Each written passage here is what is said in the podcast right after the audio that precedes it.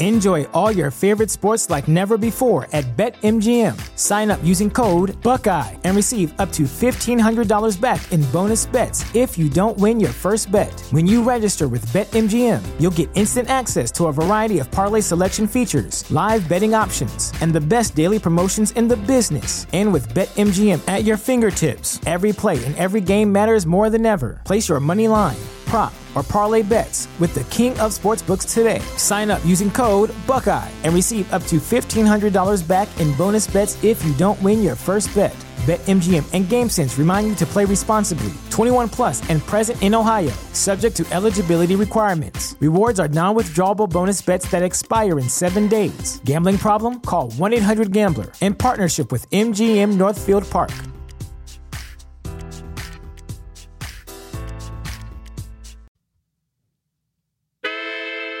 You are now listening to the hottest true crime podcast in the streets.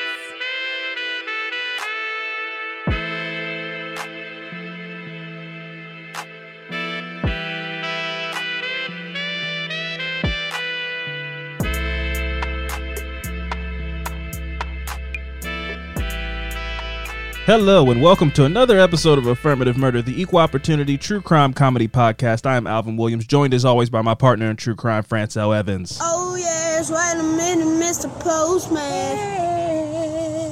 Yeah, man, I'm the mailman. Can't you tell, man? Gonna post it. What up? Fran, how you doing this weekend, man? Doing pretty good, man. I had to pull out my first uh, tooth the other day. Out of a mouth? Yeah. Oh, Sophia? Yeah. Oh, it's tooth, did you yeah. put it on the door and then slam the door? Nah. Oh, nah, okay. nah. Just did it, bo- you just went up in her mouth with your Yeah. hands? Just, just Bare snatch hand, that thing no right out. glove? I had like a napkin. Did it take some force or was it No, like it was already it was loose. coming out it was pretty loose, good? but Sophia was like, it took like yeah, you got to really maybe like up- 20 minutes because she was like, Yeah, you okay, let's do it. yeah. Nah, I don't want to do it. I was like, Yeah. like That's- oh, and that was getting annoying. I was like, come on, can you come Yeah. on so I can pull this thing out and I can No, do what I that's, got to that's do? fear factor uh, level. A tooth, pulling the tooth out. Yeah. I haven't experienced that level of hesitancy in my adult life, Mm. like that of, oh, the tooth is loose, Yeah. but I don't want to make it do something to do more. Yeah. You know, then you got old people coming to you, bite an apple. Yeah. How about I take the the String rope and tie it on the the door? door, I yeah. slam the door. It's like, no, get away from me. You know. so everybody comes, all these you know wise people with all these crazy strategies, but they all sound crazy and barbaric to you. Yeah. So I understand that uh, 20 minutes of her kind of being like, oh man, like maybe it can just stay loose like this for the rest of my life. Like that's, I think that's one of the things that goes through your mind Yeah. as a kid. Oh, I just like, thought she was just, it was just going to fall out on its own. yeah, you know, At I- some point it will if you let it leave, if you leave it in long enough. Yeah, but I think the best case scenario is like you just don't notice and then it's gone. Yeah. But sometimes it's like, oh, that last little root is hanging on to a vein or whatever's Yeah, going on in your mouth and dental work. I didn't go to dental school. Yeah. But like whatever's hanging it on, it Yeah. take a little bit of umph. Yeah. Well, her not other just teeth is big girl teeth is coming in. It's like it's making space. I was like, okay, this tooth needs to go. Yeah. So I can move into my spot. This is when kids get jacked up. Oh, yeah. This me, Looking this all phase. Oh Yeah. man, this is me. This phase of my life was crazy. She got these baby teeth, then she got the big teeth growing Yeah. behind those. Oh, Yeah. it looks it looks mess. It- yeah, It it's it's, it's hard. It's, it's it's just it's all it's growing pains, man. yeah. You know. So you know. uh Now what what's crazy to me is that some people their teeth just come in straight. They never need braces. Yeah. I haven't seen Yeah, too yeah. many mouths like that. I haven't seen too many kids where it's like, these are all my adult teeth that are in my mouth right now, and they're all just straight in a line. Yeah. Like most kids got a tooth that's snaggle. Yeah, that's how my I got that's how mine is, but it's like the rest of my teeth are fine. So I was like, I don't need my dad was Yeah. like, You don't need I'm Uh, not spending- more it's- adjusting. It's just, yeah. Yeah. It's not your shit is not like Perfect. behind each other like Yeah, yeah, James Harden's yeah. teeth was Yeah. crazy. Oh, it's bottom Him and. Anthony Davis. Yeah, bottom row teeth are crazy.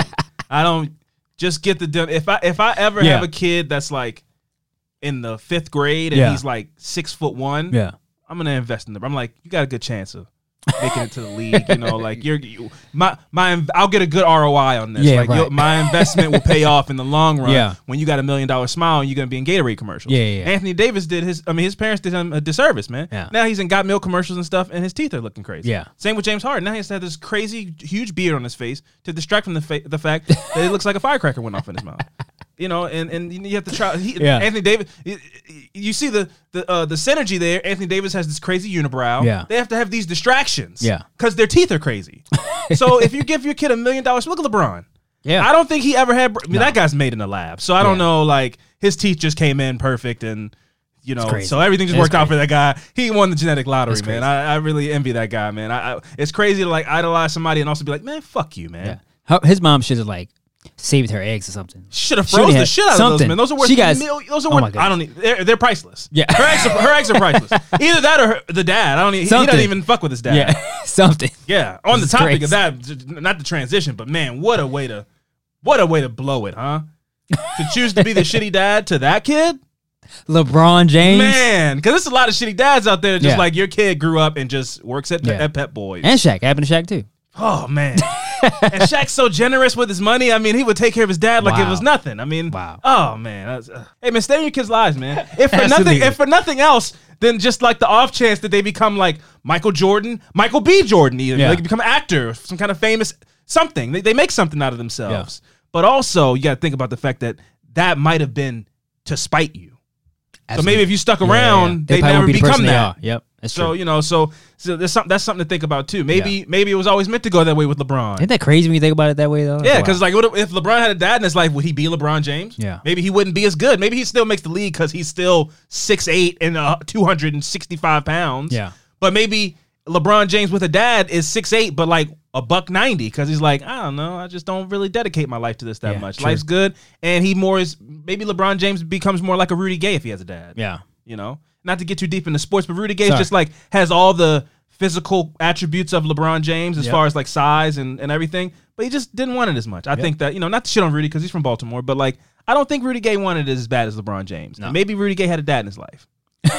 like, I don't know. I don't know the correlations. I'm just speaking out of my ass. maybe grew in the suburbs. You know, yeah, you know, man, you know, something that it's just something about man when you got that extra little motivation. Yeah, yeah, yeah. It makes you a different beast, man. Yeah, you know, that's true. I don't think Bronny James, LeBron James's kid, is going to be a dominant figure in the NBA. I think he the makes child never is never no, like but not even just because it's a child. Like same His thing. son, I'm talking about yeah, when it's yes, just, yeah, but like yeah. Michael Jordan has kids that that like played basketball, but they weren't physically that good. yeah, Bronny James looks like he's physically talented enough to go to the NBA. Mm-hmm. But like when he goes like his life right now, when he goes home from like 11th grade or whatever in his Lamborghini I'm just truck. relax, yeah. Yeah, and like there's girls like, "Oh my god, Bronny James, you want to have a threesome tonight with me and my friends?" Like that's his life. you think he's like driven to become the best basketball player ever? I don't think so. I think he's just like yeah, man, I'll go to the league because my dad goes to the league. It's like becoming a Oh, plumber because your make it. dad's Yeah, a plumber. yeah, yeah. Like you're like, that's how this family makes money. Yeah. So I'll go to the NBA, do the got milk commercials, Gatorade. I'll do all that stuff. But I'm not gonna. I don't. If if I don't do that great, wow, my life's set. I'm good. Yeah, man, what a what a that motivation, man, is very. but there is no motivation. Oh, you talking about as oh, far when as you have it. Oh, when you have it. Oh, gotcha. when you gotcha. have it, it's something. Now you Yeah, got to yeah. struggle.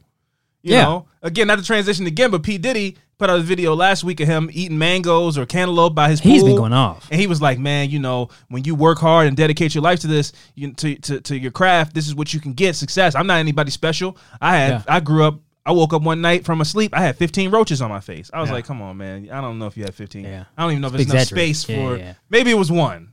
Yeah. And not saying like one roach is bad. I don't want any roaches on my face, but 15." Again, nobody wants to hear a shitty story. That's a good story. That is a good story. I wanna hear that. That's motivating. Yeah, yeah. Like when I you, wanna hear that. especially when the, the aesthetic is like a poolside. Yeah. it's an infinity pool, and you're like, man, I grew up in the peas. Like I grew up in a project building with roaches all over my face. I want to get in one of those one day, man. And what? It's one of the infinity pools, the ones that like is dropping off the. Oh yeah, man, I can make that Oh, happen for you, bro. We're going to Vegas next year. We can get you an infinity Oh pool. my goodness. Well, oh, oh, you know, like you know, what was that show we watched? Um, the Instagram show. The Instagram the- show. Oh, about the fake people. Yeah. Oh man, that's yeah, me. yeah. That's me in Vegas. He's just gonna pretend I'ma like just- a- I'm gonna- I'm about- Oh, yeah, you I'ma stick run Lamborghini sunglasses out and everywhere. everything. You're just gonna scam your way through Vegas.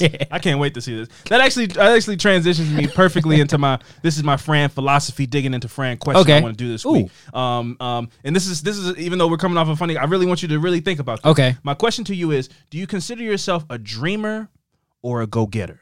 Both. Both. Yeah. Okay. Because oh, go, go ahead. No, go. ahead. Oh, because um, Flush that out for me. Yeah, so because it's like the dreamer part, the dreamer aspect of it is like you know I want to have this crazy lifestyle. Yeah, you talk. You talk. You talk big. Yeah, You talk big. all the time, and it's, it's, I, I'm gonna get that one day. But and I also have, I think, like we just talked about, as far as having the, the driving motivation. Like, um, it's like I do have the driving motivation, but for some days and some days I go. I mean, I wasn't, I didn't grow up poor, so it's like Yeah. I don't need to like. Yeah. I got to be at this every day, hundred percent. It's For like sure. it just I don't. You let your foot off the gas a Yeah, little yeah, bit. a little bit, a Yeah, little bit. But yeah. sometimes you'll get up. One, it'll be one of them days where you get up where it's like, oh, I wanna. You'll see like a post and you go, I need to like I need to do something. Like I a don't wanna- motivational like post. a motivational post. Like Got it. sometimes it'd be days where it's just like like I want to do something. Then it's like that. It'd be like I'll wake up and then it hit, next thing you know it's 8 p.m. and it's like I didn't do shit today. Yeah. but I want I want something. Right. but I didn't do nothing at all Just weren't- today. you weren't driven today. Yeah, yeah. See, that's the thing. I consider myself in every aspect except the talent to be an artist. Like my brain works how an artist's brain works. Like Yeah. s- sometimes creativity strikes me in the moment. You could just be rela- You could just be chilling. and just something just Yeah, yeah, like yeah, I want to do this. Yeah. But then that also can come off of like four days of nothing coming. Yeah, Right. So like the same way a writer or an artist or you know a painter or director or whatever, it might take them. It's lulls. Yeah, yeah. Sometimes it's sometimes I have no ideas, and some days I get like eight ideas. yeah. But that's I know that's stressful as fuck though. Well, for Especially sure. if somebody that does that like as a career, Yeah. and then it's like days you go like I can't. I can't think anything Yeah, yeah, yeah. you know? And that's the I mean, in a way, even though we have this free form podcast, and, you know, we we have to find stories and tell stories and, you know, try to find places to be funny where we can. We don't have like a scripted podcast. Right. So it doesn't take as much creativity as it might take somebody who's like planned out A to Z Yeah. everything they're gonna say and do on the episode. So I like that because that allows my brain and how it works to be able to flow the way that it does naturally Mm-hmm. Yeah, yeah. as opposed to being like, okay, well, this episode, I want to do this and this, and then it has to be a funny moment, and then I got to try to curate this kind of Mm, yeah, intense yeah, moment. yeah, yeah. And instead, we just like whatever happens, happens when we turn the mics on. You know, so I do enjoy that. But like I said, in every way but the, you know, I can't put uh, uh, brush to canvas and make something creative Mm-hmm. in that regard. But I do think my brain works in that of an artist, and it sounds like you, the same way for you too, where it's like, you know, I want things. I want, uh, you know, your your your dreams are a lot bigger and broader. Yeah. That's why this question when I started, I was like, I want to ask Fran that because sometimes you'd be like, yeah, man. I think I asked you one time, like, what do you want to do? It's something. What's the goal? Is? You're like, I want to buy my dad a Lamborghini. I'm Yeah. like, oh, God bless. Yeah. You know what I'm saying? Like that's a mm. big dream, right? Yeah. So so it's like to dream is one dream thing, big, though. But to dream is one thing, but to go out and and and, and you know put the steps to the ground. That's Yeah, that's what the question is supposed to elicit. Is like, do you just like? I guess it's like, do you talk the talk or do you talk the talk and walk the walk? It's like I, t- I I talk the talk, and sometimes I do the walk the walk. So you talk, you you walk, but you talk harder than you walk sometimes. Exactly. Yeah, yeah, yeah. Okay. But some days ago, some days I was like, oh, I I, I got to get stuff done today, and then Yeah. I'll, I'll do everything I need to do, and then. But it's like like I'm reading this book. Like I said, I've, re- I told you I read this book called The Compound Effect. Mm-hmm. So it's like again, it's just like all the little steps people don't see until until you get to you know whatever how many times, and then people see the result of it. Absolutely. But all the stuff in the beginning. Is where the hard work is, and it's like that stuff. That stuff you get caught up where you like, don't see. yeah, that's Yeah. but that's stuff you get caught up with. Is like again, like an artist, you go, you know, I kind of feel like I haven't done anything, but it's just a process of you know getting stuff done, and then that little things you go. building blocks. I can't, I didn't do anything, but you you are doing something. you're laying the foundation. Exactly, yeah. Yeah, yeah, yeah. I agree with that for sure. Yeah. It's like um one of the best quotes I heard recently. It was in a video. It was this coach saying, you know, uh, basically he was he was saying the difference between people who like work extra hard and Mhm. people who do the minimum. yeah, And he's like, basically, he was saying, and I'm I'm butchering I'm butchering the quote a little bit, but he was basically saying like, people who do the minimum do what they need to do, Mhm. and then want credit, yeah, and then people who go above and beyond and do, and and people who want greatness do beyond that, yeah, and still want to do more, Yeah. still feel like, man, I could have got more done today, even though the goalpost is right here. You kicked it, you kicked it through the goalpost, yeah, but I want to kick it through the goal. I wanted to go out of the stadium. yeah, I know I did it. Yeah. But the guy that like kicks it and it just barely he's like, I did it, man. I made it, right? Yeah. Give me my credit, give me my props. So it's this idea that, you know, it's it's like that Chris Rock joke where he's like, you know, he's like, when black dudes are like, I take care of my kids. It's like, what, what you want, a cookie? Mm. Yeah. You know, that's what you're supposed to do. Right, You're supposed exactly. to take care of your kids. Yeah. Now, are you you take care of your kids? Are you putting your kid in piano classes? Yeah, are you yeah. are you spending time to try to craft your kid and make them? Man, I don't even want it because it's my good vibe story. But this uh Zaila Can we like? avant-garde, Can we like? I figured you was gonna do it because that was gonna be my good vibe too. we can just we talk just- about her. okay, we'll praise her. All right, cool. We'll just mute. That'll be our good vibe Yeah, this yeah, week, yeah. as we'll mutually just praise that little girl. yeah. But she's like eight years old, and that's not the bare minimum being done for your child. That's Yeah. not just taking care of your kid, making sure there's food in their stomach.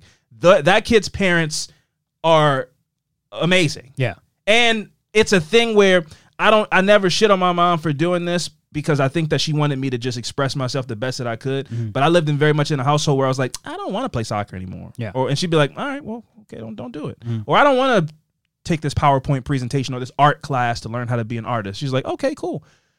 But when you stay on your kids and you and you make them do something, sometimes you got to go through it. And when you come out the other side, you once you get over that hurdle. Because me, I'm like very much a person. At least I was.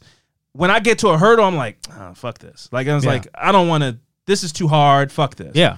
But when you make a kid say, when you go, no, you're gonna get over that hurdle. Mm-hmm. And that might be the hurdle that when you get over that, you go, oh, I love this. Yeah. So I never was really put pressure on me by anybody to go, why don't you, you're gonna do this until you love it, or you're gonna know for sure you don't love it, not just it's a hard day and then you quit. Yeah. You want I want you to know for sure you hate this by doing this thing mm-hmm. and then accomplishing it. You know? Yeah. Not just like trying to do it and then you fail and then you quit. You're gonna do it and then you're gonna accomplish it. And then if you hate it, then you can quit. Yeah. I, that's never been a part of my life. But when I watch her, I'm like, she knows how to fucking dribble basketballs and spell, and she's like fluent in French. I don't even want to get into it because Yeah. we're gonna mutually praise her. Yeah, like uh, that's kind of the same. Me and my household. I mean, I've never like done something and, and like quit as far as being a when I was a young Sure. child or whatever. But I think I don't think my dad would have been like on me. He'd have been like, you know, why or whatever. And my brother, I had an older brother. He probably would have been on my ass too. But Yeah. that's why I was like, I told Steph a while ago. I was like, I've never been. Sometimes I get scared because I've never been in a situation where like my back is against the wall. I've, I feel like I have never had that yet, and then Yeah. I feel like everybody goes through it, and then when I go through it, I don't know how I'm a how I'm gonna react to it. Right. Because everything that happens, I call my dad. I get a flat tire. I, he's the first person I call everything. So Yeah. it's like I don't know how When when it's that, like- when, when it's there's like that, nobody when call. nobody. I don't know. Yeah. I don't know how I'm gonna react or how I'm gonna deal with it. So that's it's kind of scary, but that's kind of is it's kind of the same thing. Though. Yeah, man. Pressure pressure busts pipes, but it also makes diamonds. Yeah, You know? yeah, And I think that even you just knowing that is a step in the right direction Yeah. as far as like maybe the next time you get a flat tire, you don't call your dad. yeah.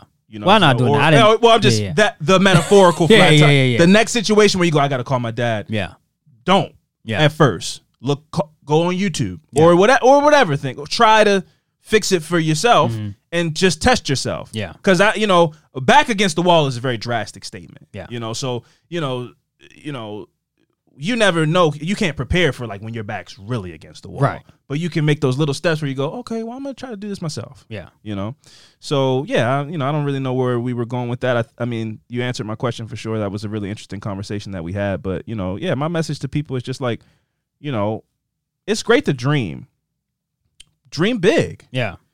but you gotta you gotta put the because i think that what do they say like if you shoot for the moon you land on Shoot for the stars. shoot for the stars you land on the moon Yeah, yeah. that's still a good place to be Yeah. so maybe you never get your dad a lamborghini but maybe you get him a, a new corvette Yeah. you know what I'm saying, or something, or or something, a bike. Yeah. I don't know if your dad rides bikes, but No. you know, you know, but, But I, whatever. Don't like thinking of it that way because if I do, I go, I do. I go, that that makes me want to do even less work.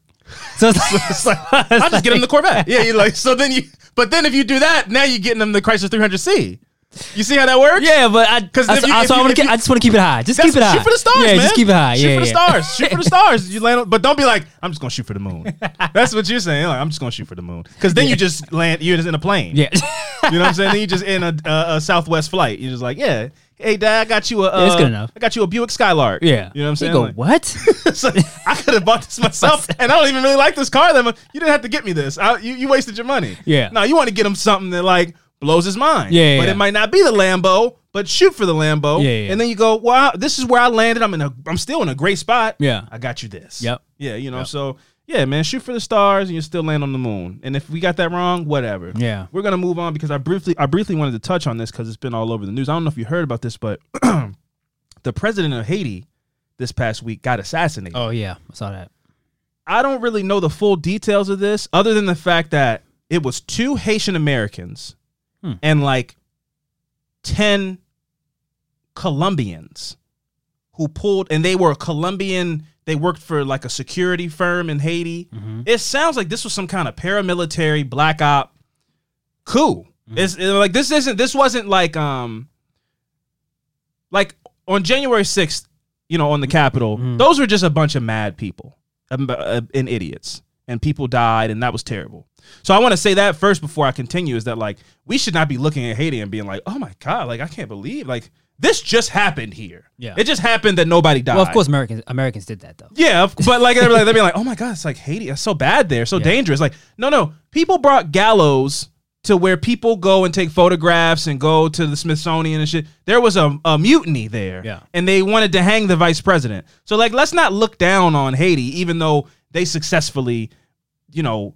Murdered their, pre- it's, it's, it's still crazy, you know. But I just want to put that into perspective. Like this could have happened It just so happens that the people that were there liked the president, so they Yeah. wouldn't have killed him, but they could have killed a secretary of st- uh, uh, uh, anybody Yeah. who they thought was opposition. Um, but the difference in this is that when I'm doing more research, I'm like, these people were trained, and nobody involved is a Haitian is a Haitian citizen. Really? Like the two people that are Haitian are Haitian American. Like mm. I mean, they might have dual passports. I'm not sure. Again, I don't know the details, but it. I mean, they went in there and now they spiraled this country into potential peril. Like I mean, the, the, the, there's this power vacuum now, and it feels like it might. This could have been. I, I think this is something that's going to be bigger than the national news media might cover because I feel like this might have been like, you know, this could have been the U.S. government. This could have been the UK the UK government. Like this could have this feels like a planned staged attack, not just some mad people who didn't like the president. You know, I've heard that he's authoritarian. I don't really know anything about Haitian politics. Yeah. So I don't know if he was a good guy or a bad guy as far as what he was doing for the people of Haiti. Yeah. But either way, a military group, uh, like trained military group. Not saying that they were sent by anybody specifically, but they aren't just they weren't just like uh, Haitian farmers who had guns. This was like an organized assassination. Damn. You know, so I don't think that that comes from the people. Yeah. It wasn't. This wasn't a revolution. A revolution is like a thousand people storming. They. That's what happened to Muammar Gaddafi, the president of Egypt. You know, uh, probably a decade plus ago now. They pulled. They pulled him out of his castle or whatever and drug him through the streets and like murdered him in a mob style. Damn. That's a revolution. This was like SEAL Team Six. This was like people came in, go this way, go that way, you know, and, Yeah. and and got in and killed the president of this country. Now the people on the streets actually were the ones that apprehended some of the culprits. Really? But yeah, but I mean, it, it- the country's in chaos right now, and Haiti is constantly going through these power vacuums, and you know, I don't know if Haiti is a mineral-rich country or something, but it, it just feels like there's always, you know, they've gotten their freedom. Haiti's one of the only countries that one one of the first countries. I think I want to get these. I want to get this right because I could be wrong. Haiti either either either never had slavery Mm-hmm. or they were the first country to like revolt against slavery and become like a free country where that shit wasn't tolerated. Yeah. I know Haiti had a revolution against the French that kind of gained them their independence, but I think also even within that they like they didn't play around with slavery. It was like a black country Yeah. that didn't, you know, and I could be wrong. I don't want to I, I could be wrong about that. But my point is it's a, it's a they're a strong people Yeah. You know? So but it's there's just always turmoil there. They get earthquakes you know and, and then political people stealing money in the government. And then this happens and it's like jesus christ man. I just i just can't believe again well i, I don't want to say i can't believe because january 6th happened here. Mm-hmm. But it just is so crazy to me that like a coup like they staged a coup it seems like and they went in there and they assassinated the president of this country. That's Yeah. like that's like crazy. That's like something from an abc show or something. That's scandal shit so, you know, prayers to Haiti, man. I hope everything works out. That's absolutely insane to think about, but it's fascinating. And I think that the story is going to be deeper than we think, Yeah. you know, because that just, it's again, it just wasn't like some mad people. Yeah, because it was like when I when I saw it, I saw the post and I started reading the comments. People was just it's a whole bunch of different opinions and whatever, and it was like, well, people was like, well, he didn't want to step down, so I was like, damn. So they jeez. killed him? Like I was like, wow. You know something, man. The internet is it, it fascinates me. The the things people can say when they're just like behind a keyboard and they know there's no, you know, you get all these experts, boxing experts, you know, Yeah. and and fight sports experts and everything, and they just say whatever, like, oh man, he clearly didn't train enough, or I would have done that differently, I would have made that shot, or like, oh. Political opinions. Oh man, well, you know, if you don't want to step down, you get murdered. That's just how that goes. You know, you can just talk so comfortably behind that keyboard. Yeah. I think it really is like one of the greatest detriments to America to like human society Mm-hmm. is being a key like the keyboard warriors and trolls and and that's why I try not to let people like that affect my day too much, you know, because not that we get trolls or we don't get trolled anything anything like that in any kind of way really that I can say is weight is weighted, but then you watch like so like with Britney Spears is going on. She's like in a conservatorship and all this crazy stuff. And then people bullied her sister, Jamie Lynn Spears, Zoe 101, great show. And- Wait, that's a sister? yeah, Jamie Lynn Spears. I mean, they look exactly the same. I think I already knew that. Yeah, I think, Yeah. I think it's been a while. Yeah, it's been a while. Yeah, she yeah. she's been out of the public eye for a long time. But basically, what happened is I don't know their relationship, but people were like, "Where's Jamie Lynn? Why isn't Jamie Lynn speaking up for her sister?" And this girl let a bunch of people who she doesn't know have egg pictures as their Twitter come out and have to defend her relationship with her sister. And again, I don't know anything about her relationship with her sister. I don't know anything about their family. Yeah. But the idea that she had to go on her phone and be like, first of all, you guys, I love my sister. It's like, first of all, these people don't know your sister. Yeah. They might love her music and whatever. So them defending her and now making you feel like you need to come out and like speak up about your relationship with this person that you've known your whole life is like, why are you letting them have that much power? But that's the world we live in. Yeah. You know, like it's all these millions of people can come and just influence you to do something so out of character, man. Like when I even like you talk about hip hop world, when I see dudes like threatening other dudes on their phone because somebody because people keep like leaving, you know, uh that person's like you know some every rapper kind of gets like assigned an emoji like the tomato might be 50 cent or something like that so then his fans go and put tomatoes in somebody's uh instagrams and then that that thing makes you go on your phone and be like, man, fuck 50 Cent, man. I'll kill him. And it's like, why are you letting these people influence you this way to go pull your phone up and talk to yourself in a room and threaten people or go out, cry? When I see people crying into a phone, that is like crazy to me. I like we need to like delegitimize that because I feel like if I see a person crying in a in a, a video that It's they so posted, sta- I think it's so staged and but fake. It, it is. And my point about delegitimizing it is that should be like, I need to call the police. Yeah. Like, you need help. Like, that should be how we treat it. But it just becomes so normalized that that's not, you just go, oh, yeah, Demi Lovato's crying on her phone or Billie Eilish is crying on her phone or whatever. It's like, no, no, if a person is doing that, you should be like, oh, they need to, somebody needs to call the, they might hurt themselves. But it's been so normalized that we're just like, oh, entertainment. That's that, but that's how I look at it though. But we I shouldn't look, though. but I look at it as just Because that's mental illness, bro. yeah, but I look at it It as just should be being. They just they want sympathy though. That's how I look at it. They just yeah, it's just it's just for fake. yeah. It's like But why it- are you? Why, but why are you crying for everybody to see? Like I just like really, I, I don't understand that. I just don't get it. That's why I think it's fake, and I just think they want sympathy. That's fair. Yeah. Yeah, I agree with that, man. Let's get into these Patreon shout outs.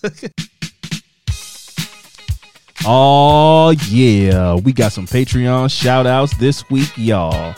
First of all, before we get into that, I just want to say thank you to everybody on the Patreon. Um, you guys are amazing. You guys are awesome. But you know, Who's on your shirt?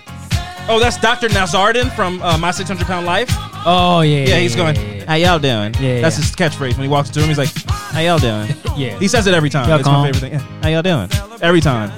Uh, let's see. Where did we end off with? Uh, I'm gonna. I'm probably gonna say some names that I said before because I don't know exactly where we left off. Um, shout out to Brandis. Brandis is a, is a great landmark for me, so I'm gonna start at Brandis. Shout out to Brandis. Up next, we're gonna go. Shout out to Skylar D. Uh, shout out to Skylar D. Thank you, Skylar, for your love and support, and, and you're a true serial killer. Shout out to you. Up next, oh no, we did do this, okay? Because people are getting double shout outs because we got Bree Anna. Shout out to you, Bree Anna. Much love because she her her name the Anna is capitalized, but she says I want to. Oh, correction, Brianna. Hmm. That is how you say it, even though it looks like Brianna. It oh, looks she like messaged you? Yeah, she let me know. She's like, oh, I got my shout out, but my name's Brianna. Oh, so get No it right dis- no next time. disrespect- So yeah, so get your fucking facts straight. Yeah. But it does look like Brie the cheese and Anna, like you know, Anna, Anna. Who's the famous Anna? Well, you can't. I don't think. I don't think nowadays you can look at names and go, "Oh, it's this." yeah, I don't think- there's, there's I- some I- kind of I don't always think like you can do that anymore. umlauts and squiggles over Yeah. letters. I don't know how to fucking put the inflection on there. God, don't let there be like a one of those little commas over Yeah, thing. Like somebody Sha- can spell like Sha'Carri it'd be, it'd like Brian. You're like, no, it's Brian. You go, what? What? First of all, Okay, what? cool. I went to a school. I went to middle school with a kid named Robert. It was spelled exactly. The, yeah, it was spelled exactly the same like Robert, but at some point in his name, I guess there was like a squiggle over something, and Yeah. it made it French. You can't- Robert. and he looked like he looked like Murphy Lee from the St. Lunatics. He wasn't like a wasn't some foreign exchange student from Yeah, France. He just was a black kid named Robert. Shout out to him wherever he is. I hope you're doing well, man. uh, up next, we got Margaret Noonan. We did this already. I'm just trying to find my place. Um, so I'm gonna I'm gonna breeze through these a bit. Up next, we Wait, got you can say last name. Uh, no, you can't. Uh, um, don't, we did, I didn't say that. I didn't say anything. Up next, we got Leela. Shout out to you, Leela. Jamie Smith. and her address is uh, anyway. Uh, up next we got we got Kiana B. Much love. Shout out to you, Kiana B. Thanks for the support. Up next we got Isis R. Shout out to you, Isis R. Um, that name has really gone through some things over the last couple of years, but that is still Yeah. a great name. You know, don't let the don't let. Yeah. Don't let those. Don't let the terrorists win. Yeah. But I'm gonna move on. Yeah. that's weird. Uh, up, next, up next, up next, we got Jana R. I don't know if that's if I'm saying it right. If I'm not, you let me know. Yeah. But politely, Jana. shout out to you. Up next, we got Tara. No last name. I had a crush on a girl in elementary school named Tara. Not gonna say her full name Why not? because we have to exist outside of this. I'm always hesitant on like what how much I share because the last thing I it's just you know I don't like people coming up to me and be like, hey man, so your podcast. Don't come up to me in real life if I know you Yeah. and talk to me about the podcast. Yeah, yeah, yeah. I'm Please fine don't. with strangers, Please don't. but I don't like. Hey man, don't- how's the podcast doing? I'm I'm playing basketball. Leave me alone, Mind your business. Mind your business. But uh, anyway, uh, terrorists have been very influential in my life. They've gotten me through some tough times, made me realize some things Okay. about myself. You know, and, and, and were stepping stones into me becoming who I am today. Hmm. So shout out to all the terrorists out there, including the one on our Patreon. Shout out to you.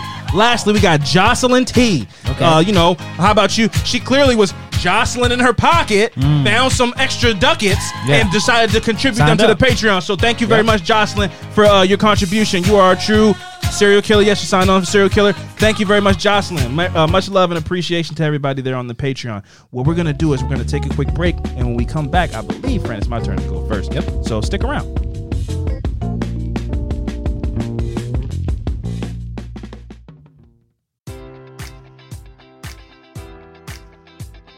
Enjoy all your favorite sports like never before at BetMGM. Sign up using code Buckeye and receive up to $1,500 back in bonus bets if you don't win your first bet. When you register with BetMGM, you'll get instant access to a variety of parlay selection features, live betting options, and the best daily promotions in the business. And with BetMGM at your fingertips, every play and every game matters more than ever. Place your money line prop, or parlay bets with the king of sportsbooks today. Sign up using code Buckeye and receive up to $1,500 back in bonus bets if you don't win your first bet. BetMGM and GameSense remind you to play responsibly. 21 plus and present in Ohio, subject to eligibility requirements. Rewards are non withdrawable bonus bets that expire in seven days. Gambling problem? Call 1 800 Gambler in partnership with MGM Northfield Park.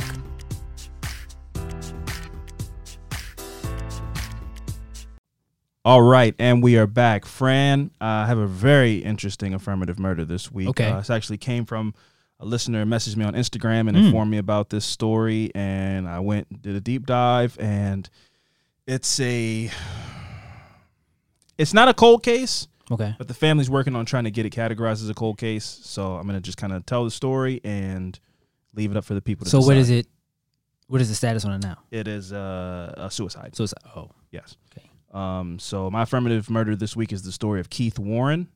Uh, my sources were um, the Unsolved Mysteries Reddit, which is great, Mm-hmm. great Reddit, and uh, the Keith Warren Justice site.com. So it's like a family run site with all the information on there. Those Yeah. are my two sources. So Keith Warren was a 19 year old kid living in an affluent neighborhood in Silver Spring, Maryland in 1986. Originally born in Topeka, Kansas, he moved to Silver Spring in 1979 with his mother Mary and his sister Sherry. So you know, I, I fuck with that. um, they could have named him like Jerry or something. That would have been a cool Yeah. way to round it out. Uh, after his, this was after his parents divorced. By all accounts, he was well liked and had a promising future. He graduated from John F. Kennedy Kennedy High School in the spring of 1986 and was due to start college in the fall at North Carolina Central University in Durham, North Carolina. Tragically, one month away from starting college, paramedics were called after Keith was discovered deceased in the woods behind mm. his family's house by a neighbor named Claudia Michelle Lawson, who said she had been walking her dog when she discovered the body hanging by his neck from a tree. wow.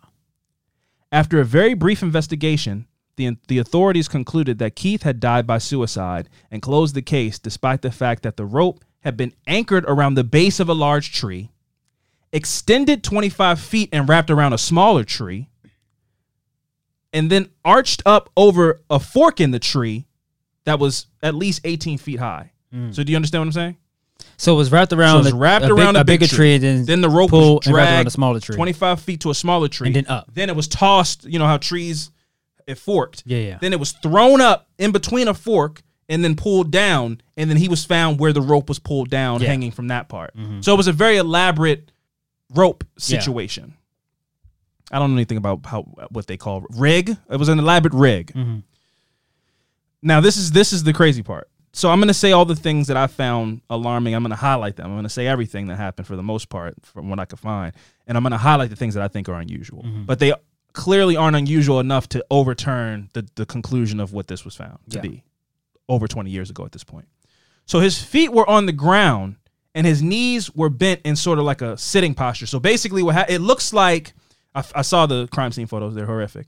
Um, it looks like if you had your back up against the wall and then you locked your knees and then slid down. So like his feet, his his it's basically like his heels are on the ground Okay. and both his legs are straight. Mm. Not it doesn't he so he's not even really hanging Yeah. You know so which is that's so that's already red flag number one. That's like the posture of somebody who was being like pulled up and then let down you know? And which that also uh coincides with the rig. The rig is set up to be something of like to get leverage Yeah. to be like a lever type of situation. Like if you're pulling a, a engine to put into a car. Mm-hmm. You would you would you would ha- you would get the leverage and the momentum and then be able to pull it. Right. as opposed to if you were trying to kill yourself you would jump off of, from a high point and then just be found hanging. Yeah. or my other theory was that maybe you know if we're going with the suicide thing that he didn't because he didn't die from breaking his neck. He died from choking. Mm. So it would have to be like an asphyxiation type of situation where he just his feet were on the ground and then he just kind of slid his feet from under him and let himself kind of dangle but not really hang his feet were always on the ground in some kind of way which takes so much more intention Yeah. that's the crazy part to me and there's still a lot more to get into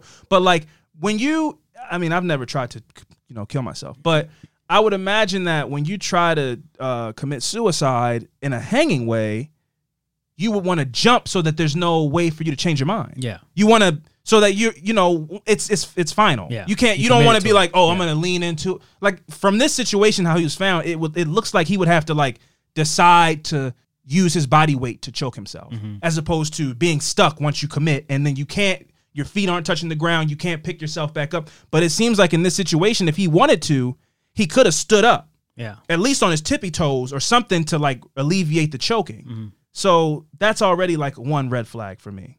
A neighborhood canvass uh, was conducted by the authorities, and Keith's body was identified by a friend, neighbor, and classmate named Rodney Cadell. So t- wait, two people found him. Well, he was he Rodney didn't find him. Rodney identified. him. Oh, oh, got you, got you, got you. The Montgomery County deputy medical examiner named John Rogers conducted a brief visual inspection of the scene and found that there was no evidence of trauma or foul play and that Keith had committed suicide. He reportedly had used a log to jump off and was killed by the pressure of the of his body weight against the noose. Mm-hmm. Again, in that description by this medical examiner, there's nothing about a broken neck, which is a lot of times when people are hung, it's that force of when you jump that really kills you. I mean, choking is part of it, but when you break your neck, that's like that's that's the main cause of you killing you. And then the asphyxia is is is like a contributing factor. Gotcha. But this is saying he was killed by the body weight up against the noose. So him choking himself Yeah. basically because he was never dangling, He was never hanging. You know, like when they found him, his feet were on the were on the ground. No autopsy was ordered. Mary wasn't notified, and Mary, who's, who was his mother, wasn't notified until almost six hours later. So Keith's body had been sent to a funeral home of the investigating officer's choice without her knowledge and embalmed without his without her permission. What? So it went straight from the crime scene to a a, a funeral home That's crazy. and was embalmed before she even knew what happened to her son. The police report noted uh, the the police report notes that they did they did initially make an attempt to notify the next of kin, but were unsuccessful. Hey, And I don't- wait. I don't know what those yeah I don't know what those attempts are. I don't know why there was such a rush. Like we tried, That's oh well, take him to the you know I don't. There's like what happened to like taking him. I guess when you rule it a suicide, there's no need to take them to that like uh autopsy room where they have the refrigerators and they pu- you know they pull the bodies Yeah. out for parents to identify. I mean, It's just to be able to have a choice, though, right? The parents or I would think so. I mean, especially since th- this was all decided at the crime scene. They had a guy show up and was like, "Yep, probably used that log and suicide." So they never did an autopsy Yeah. like a like a like a professional forensic autopsy, which is strange to me. To take a body, str- I've never even I don't even know if I've ever heard of that. To take a body straight from the scene of the crime to the funeral home Yeah, as a the decision of the detective, not the parents. that's crazy. You know, that's strange, right? And embalmed, like and embalmed. Like not, you know, again, I'm not like a, I don't know. I watch, I watch some case files. I watch some Discovery Plus. Great, that shit's great. And you know, they have that wall with all those fridges with all those bodies in it. Yeah. You know, and a lot of times they put them there until they can figure out the next steps. Mm-hmm. And I guess they thought since you know this kid Rodney identified Keith, and they ruled it a suicide, they were like, yeah. This is me trying to justify it. It's crazy no matter what. Yeah. But this is me trying to be like trying to find their thought process, and they go, "Well, we can't find his family. we tried. No right for them. we tried once, But they, but they still didn't like the whoever it was that identify him. They didn't say that, that that's his house right there. Was then it wasn't didn't it have right behind his house? yes. So So, I would was- that assume that's. come up I would all? assume my assumption is maybe they weren't home, and their attempt to identify next to Kim was knocking on the door.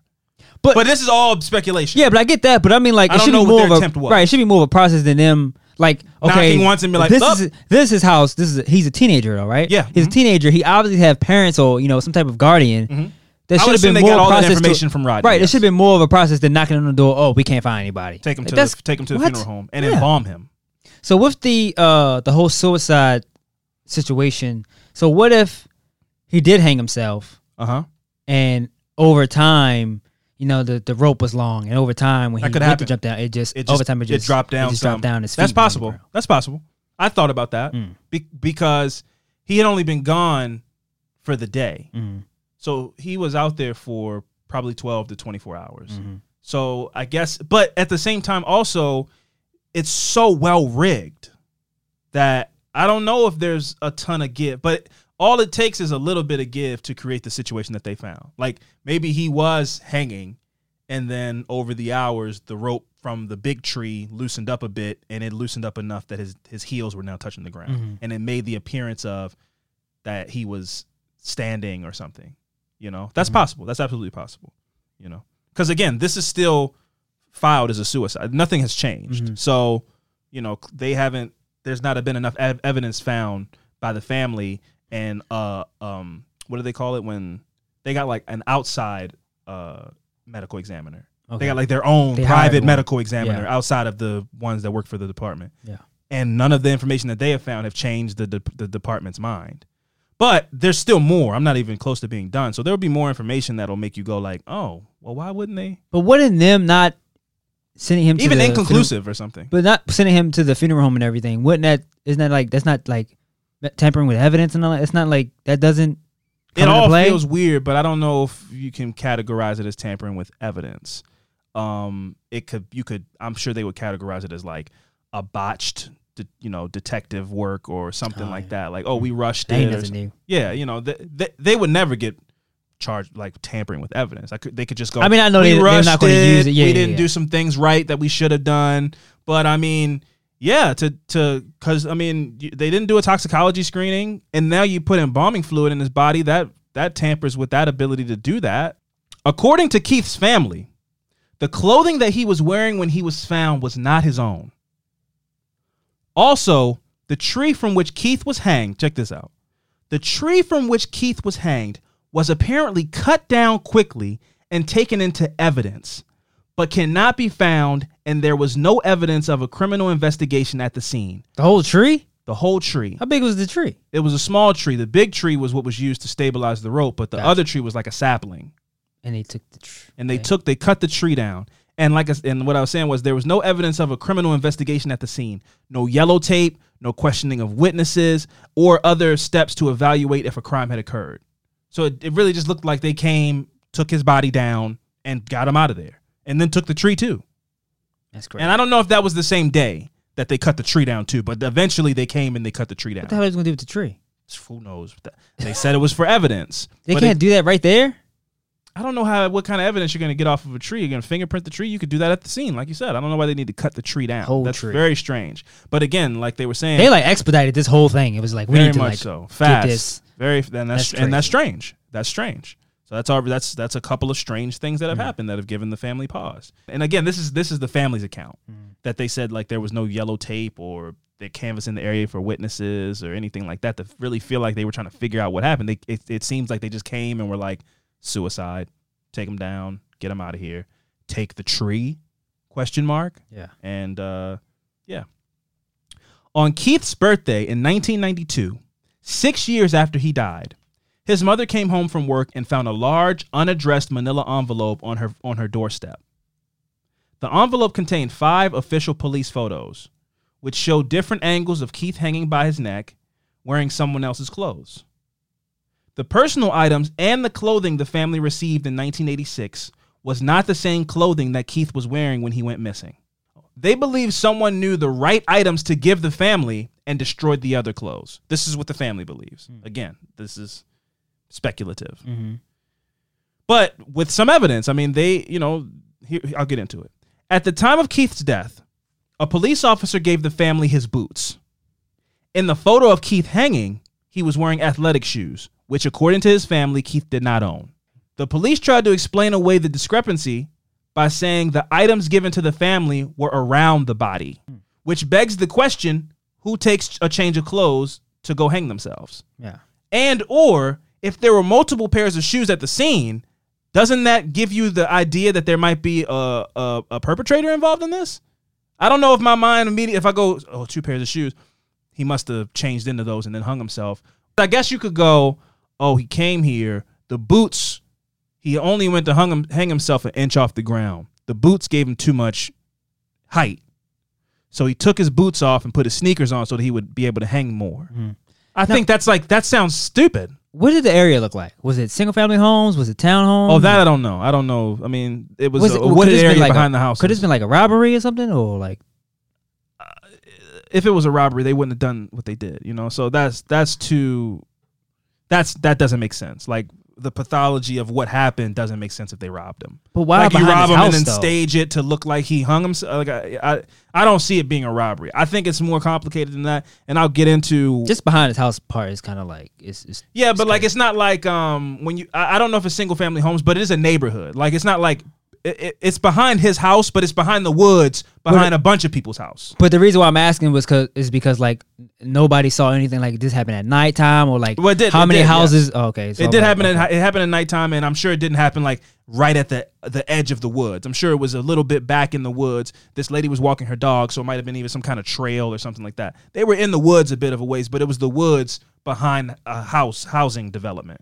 He probably could have been hanging with some like chilling out with somebody or something. Oh yeah, is- I, I, I mean, for it to be behind his house is, is yeah. Is I'm gonna get into like some of his day to day lifestyle things and everything like that that could bring into question what could have happened. I Mm-hmm. don't think it was just like as simple as a robbery. It's something more complicated than that. Or he he hung himself. Yeah. that's you know th- that's still on the table because that's what it's ruled as to this day. so here are some of the theories that lend to this being just a suicide. So Keith and his father had a tumultuous relationship. A year prior to his death, Keith had been visiting his father in North Carolina and they got into an argument.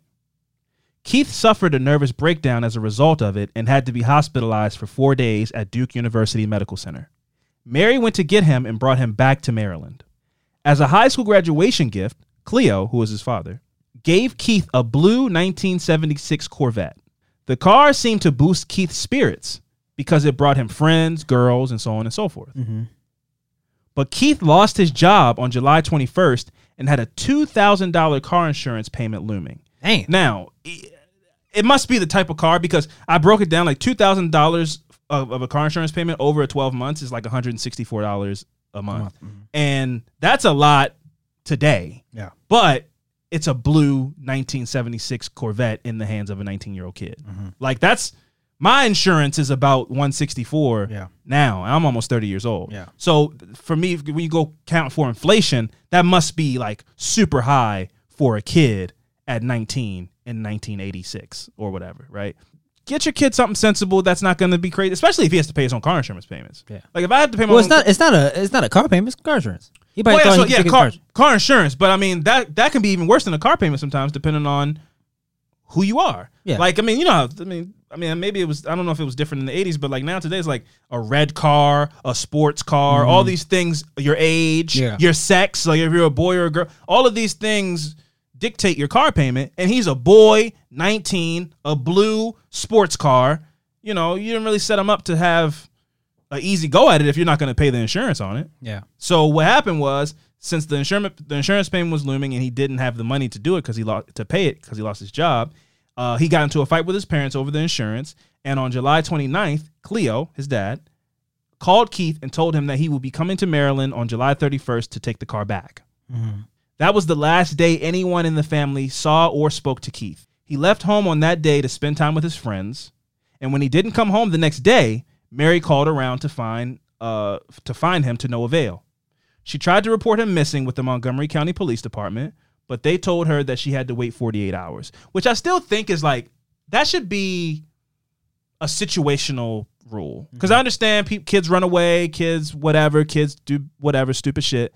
But like, if you know your kid, I if you if I know my kid and I know it's weird that he's not home, I have to wait another day Yeah. to file a, a missing persons report. I know my kid wouldn't be. Go- I know that it's a forty-eight I'm, hour. I'm sure minimum. all parents know their kids though. Well, no, I disagree with that. There are shitty parents in the world. I mean, that's Yeah. just But, that, you know, that, that don't they- know and keep tabs and know everything that their kid's doing, Yeah. or know that their kid's a good kid and like know knows for a fact, not like their kid presents themselves as a good kid, knows that their kid is a good kid and like would be home by now. Yeah. I don't But- think that's but- like every parent knows that. Yeah, but authorities don't. They don't know that. I know they don't, so that's why they go, "Hey, you got to come back Yeah, in you another wait. 24 hours." Yeah, yeah. But I'm just saying, like, but then in this, this is the worst case scenario. Yeah, yeah. Because I'm like, my kid's missing, and then another day goes by, and he's dead. Yeah. So I was right. Yeah. You know, so I, I don't know. That's that's a tough one. So Keith's family uh, reported initially accept they, they reportedly initially accepted the suicide ruling, but over time, certain facts would arise that would put the suicide ruling into question, which I've already given some examples for, and I'll give more. Uh, for one, there was a witness who was working on the EMT team that showed up to the scene of the of the death. Uh, his name was Dallas Lip. He was an EMT and a firefighter. In 2003, he provided an affidavit attesting to the following. When he arrived to the to the address given, there was a long pause before anyone answered the door. Inside were two males, one identified as Chip Wynn and a female named Claudia Lawson Inside the house? Oh wait. inside neighbors. inside of the so basically she went to her house to call the police and gave them her address when she said there's a body in the woods i found it when i was walking my dog Okay. so they came to her address Gotcha. so that she could point them because you can't just go in the woods Yeah. so they came to her address for her to tell them where the body was Mm-hmm. when they showed up this guy dallas lip crazy names dallas lip and chip Wynn Mm. but dallas lip is saying when when we arrived it was like weird like they were they were kind of slow to answer the door, even though they found a dead person and all this stuff. So uh, he goes on to say, uh, so Claudia Lawson was the original 911 caller who found his body, uh, and he and she was Chip's girlfriend. They discussed among themselves whether anyone had called. So they were like confused, or they were at least pretending to be like, "Did somebody call the police?" Like, I mean, Chip, did you call? Claudia, did you call the police? Other third guy in the house, who who called the police? Why are the police here? They did that back and forth for a little bit. Didn't she call the police? Mm-hmm.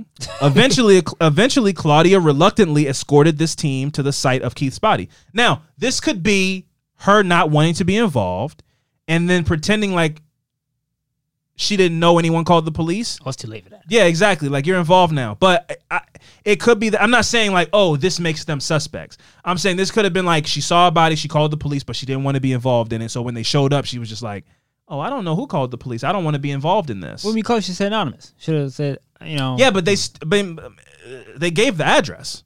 That's what I mean, though. If you don't Yeah. want to be involved, why would Yeah, you? why say- would you- Why would yeah, you it- name yeah. and address? Very true. Very true. so so that's what makes it suspicious. Yeah. Because she's conferring with Chip, she's conferring with this other person. There's all this kind of secrecy as opposed to her just being like, "Yeah, I called, but I don't want to be involved." say- That's all you, you know. Instead of being like, "Did someone call?" and then being like, "Okay, yeah, I did call. Sorry, I've been lying for the last two minutes." Yeah, it- it's weird. It's, a, me off. it's weird. It's just weird. It's a weird thing to do when there's Yeah. a kid hanging in the woods. You know. Acting so stupid and shit. yeah, you know, oh, The police? Who called the police? I don't know. You know, you're not trying to tell me she didn't go back at home and was like, I found a there's a dead body in the room. yeah. So like all of them are pretending. All of- yeah. all of them are pretending like they don't know what's going on. going on? Yeah. Um. So, uh, uh, uh, Dallas Lip was immediately on alert as he did not think that this was typical suicide by hanging when he showed up to the scene. Mm. Despite the authorities stating that Keith had jumped off a log, Lip says that there was nothing at the scene for Keith to have jumped off. He believes the unusual way that the rope was tied between the trees was more condu- was more conducive to hoisting a heavy load rather than suicide. And thus his impression was that it looked like a lynching. The family hired a private investigator who was instrumental in having the body exhumed.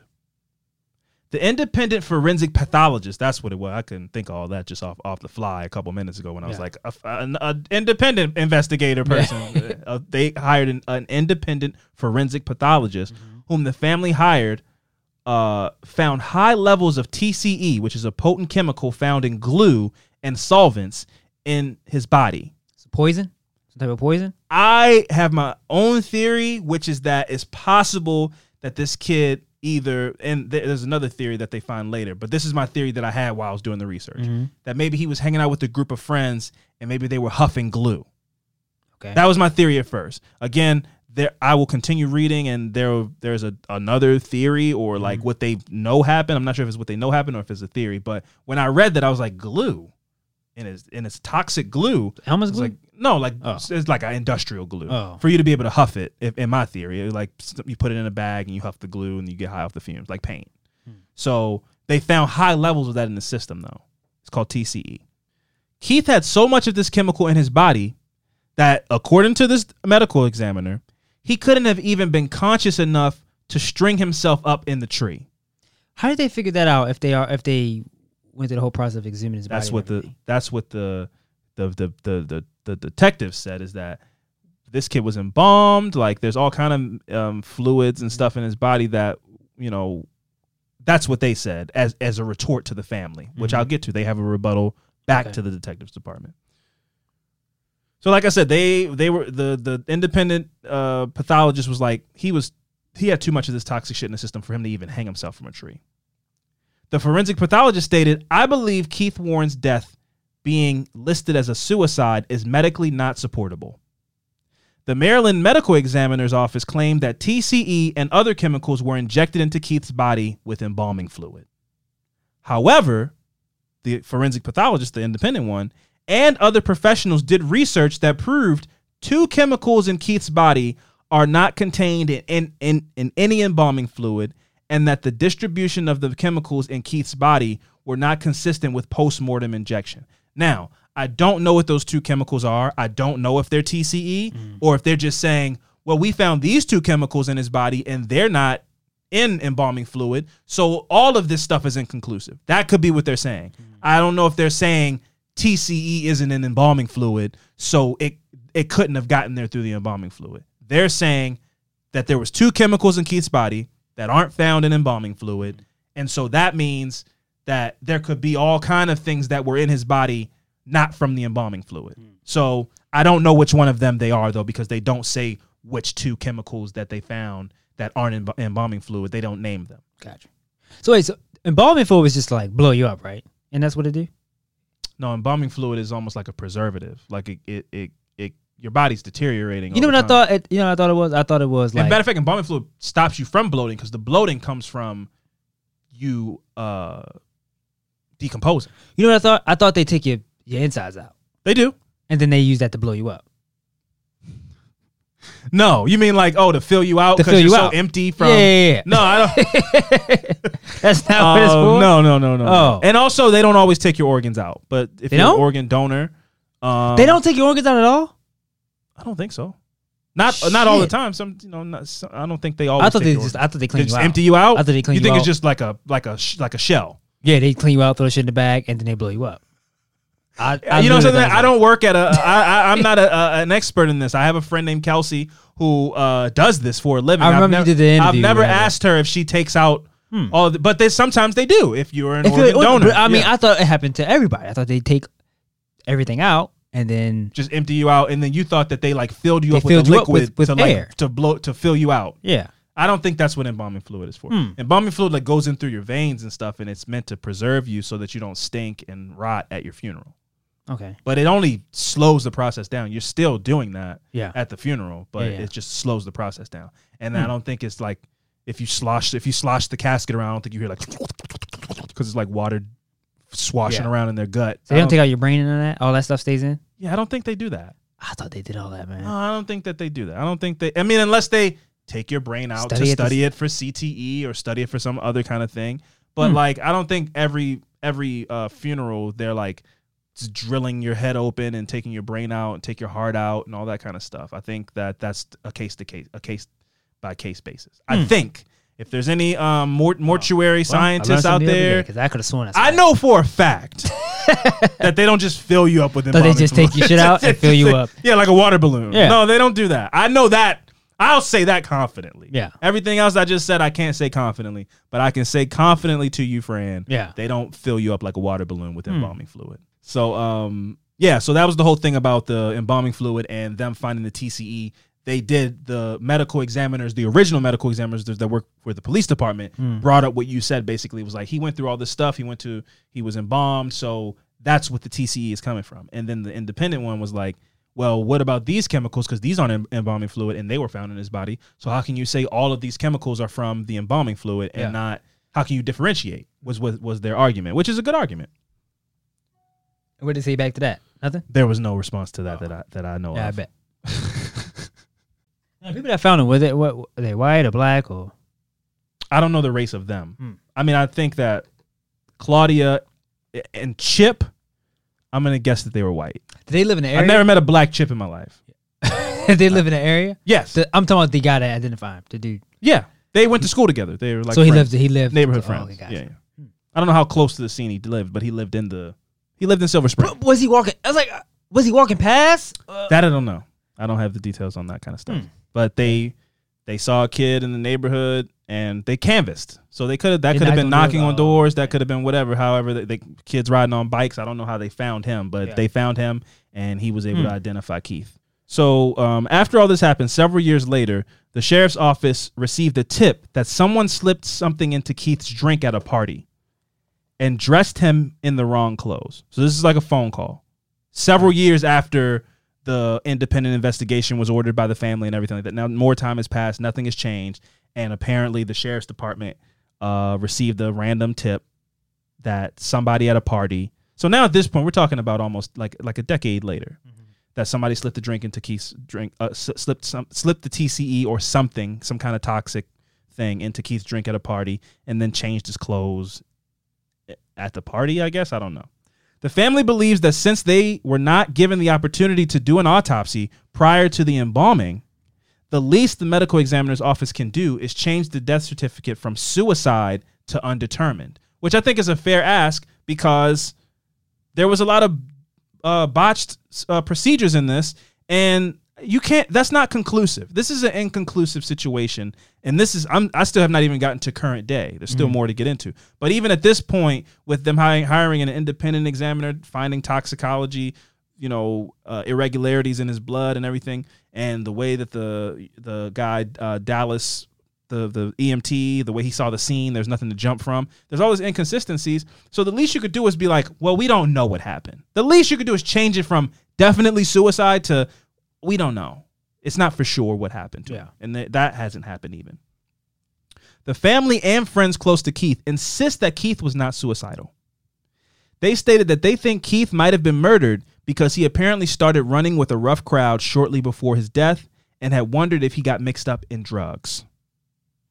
Subsequently, uh, subsequent to Keith's death, Rodney Cadell, who ID'd Keith's body, approached Mary and told her that shortly before Keith's death, bless you, shortly before Keith's death, a carload of suspicious characters had approached him looking for Keith. So this is what Rodney said. He's saying basically saying like the day before Keith disappeared, I got rolled up on by some dudes in a car. Hmm. So Rodney told the dudes in the car that he hadn't seen Keith and they left. He thought this was very strange because it was a mainly black it was mainly black males in the car and Keith mostly had white male friends. several days after that, Rodney was approached by a high school acquaintance acquaintance of Keith's named Mark Finley. Mark urgently wanted to know where Keith was, but Rodney didn't know. So all of those things sound strange to me, right?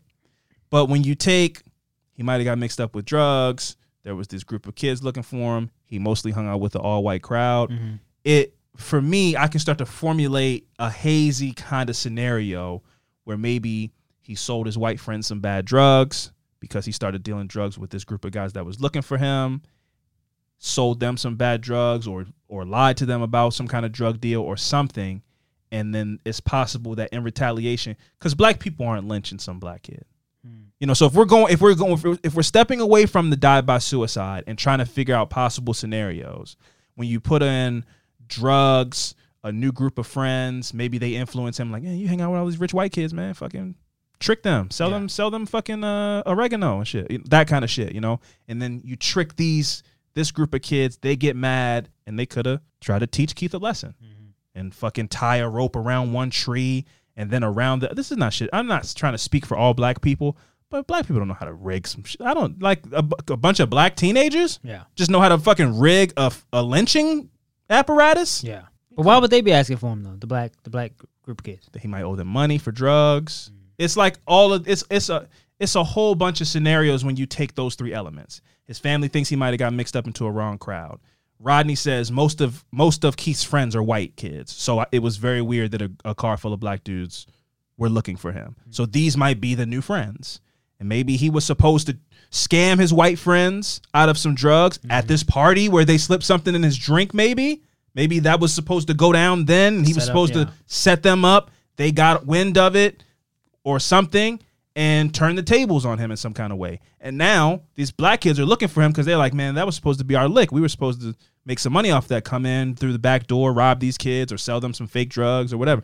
All of this is speculation. I'm making everything I just set up, but I'm just saying I'm going off of the elements that I'm hearing from reading the story. Yeah. So that's my scenario that I've kind of created in my mind.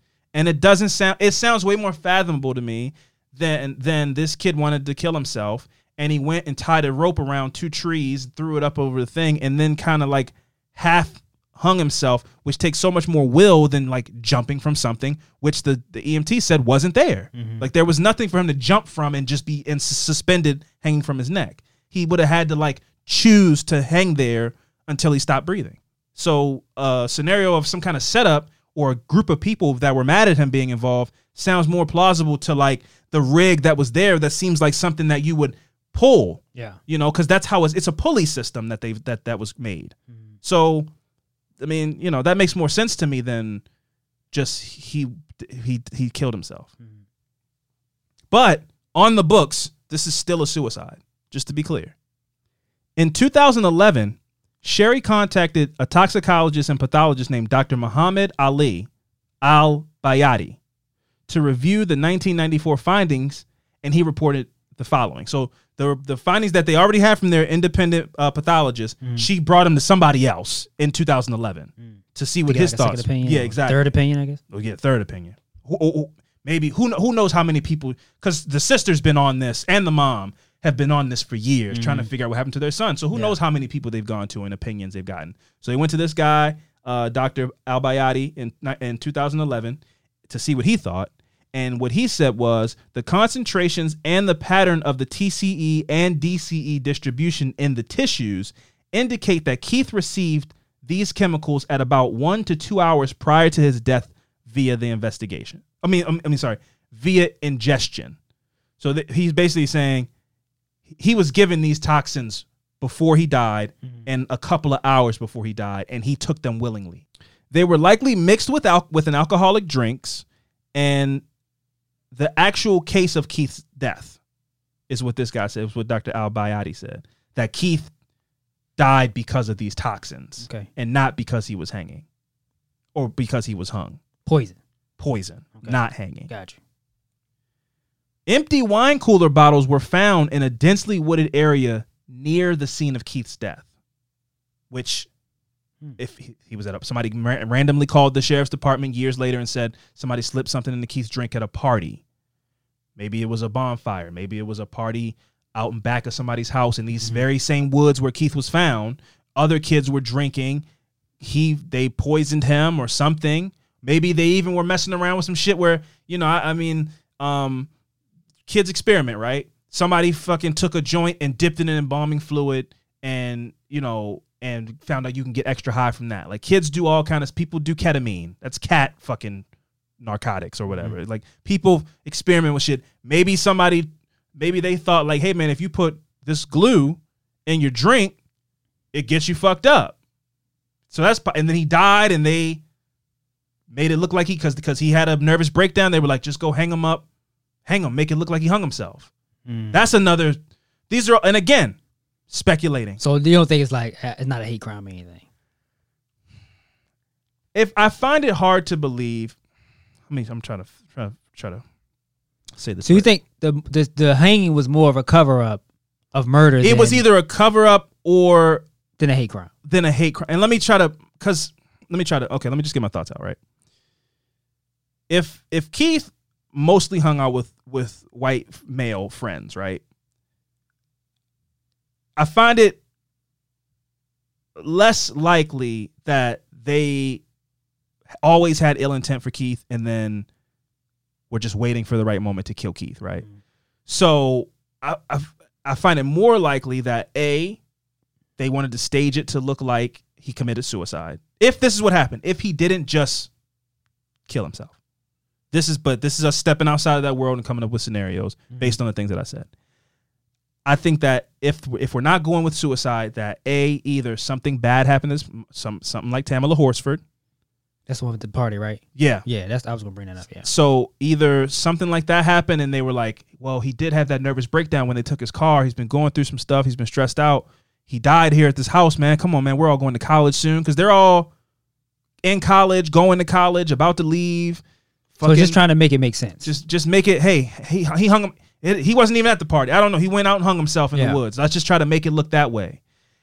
Or something went bad, and they reverted to it maybe inherent racism because they were mad at him, and they were like, "Oh, you wanna, you wanna fucking steal from us or try to set us up, so poison man hang. poison him and hang him." It's it's not like the hanging is part of the torture. Mm-hmm. So even in the second scenario, maybe they poisoned him and then hung him again to make it look like he killed himself. Even in the scenario where they're like Keith is in the wrong in some kind of way and he set them up and tried to steal from them, they poisoned him and hung him in the woods. Yeah. Or something went wrong at the party. It was all innocent friends, jokey jokey. Maybe he did get him. Maybe he, maybe this group of friends. He was like, "Yeah, man, I got all these great friends. Give me a sack of weed because we're having a party tonight. We're gonna have a great time. I'll get the money from them and I'll pay you guys." Yeah. Maybe it was, and then so the only person that is in the wrong or that was wronged is the dudes in the car that were looking for him. When really he just went to his friend's house, got them some weed or whatever, had a good time, and then overdosed in some kind of way or some or experimenting with something and something went wrong. And then they were like, bro, I'm going to fucking NC State next month. I'm not going to jail for this. So he was um, he was depressed. Let's just make it look like he he hung himself.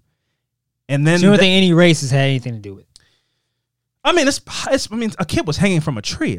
Yeah. I'm never gonna rule that out, but I'm just going off of what I've been reading. Yeah. His his his main circle of friends was white.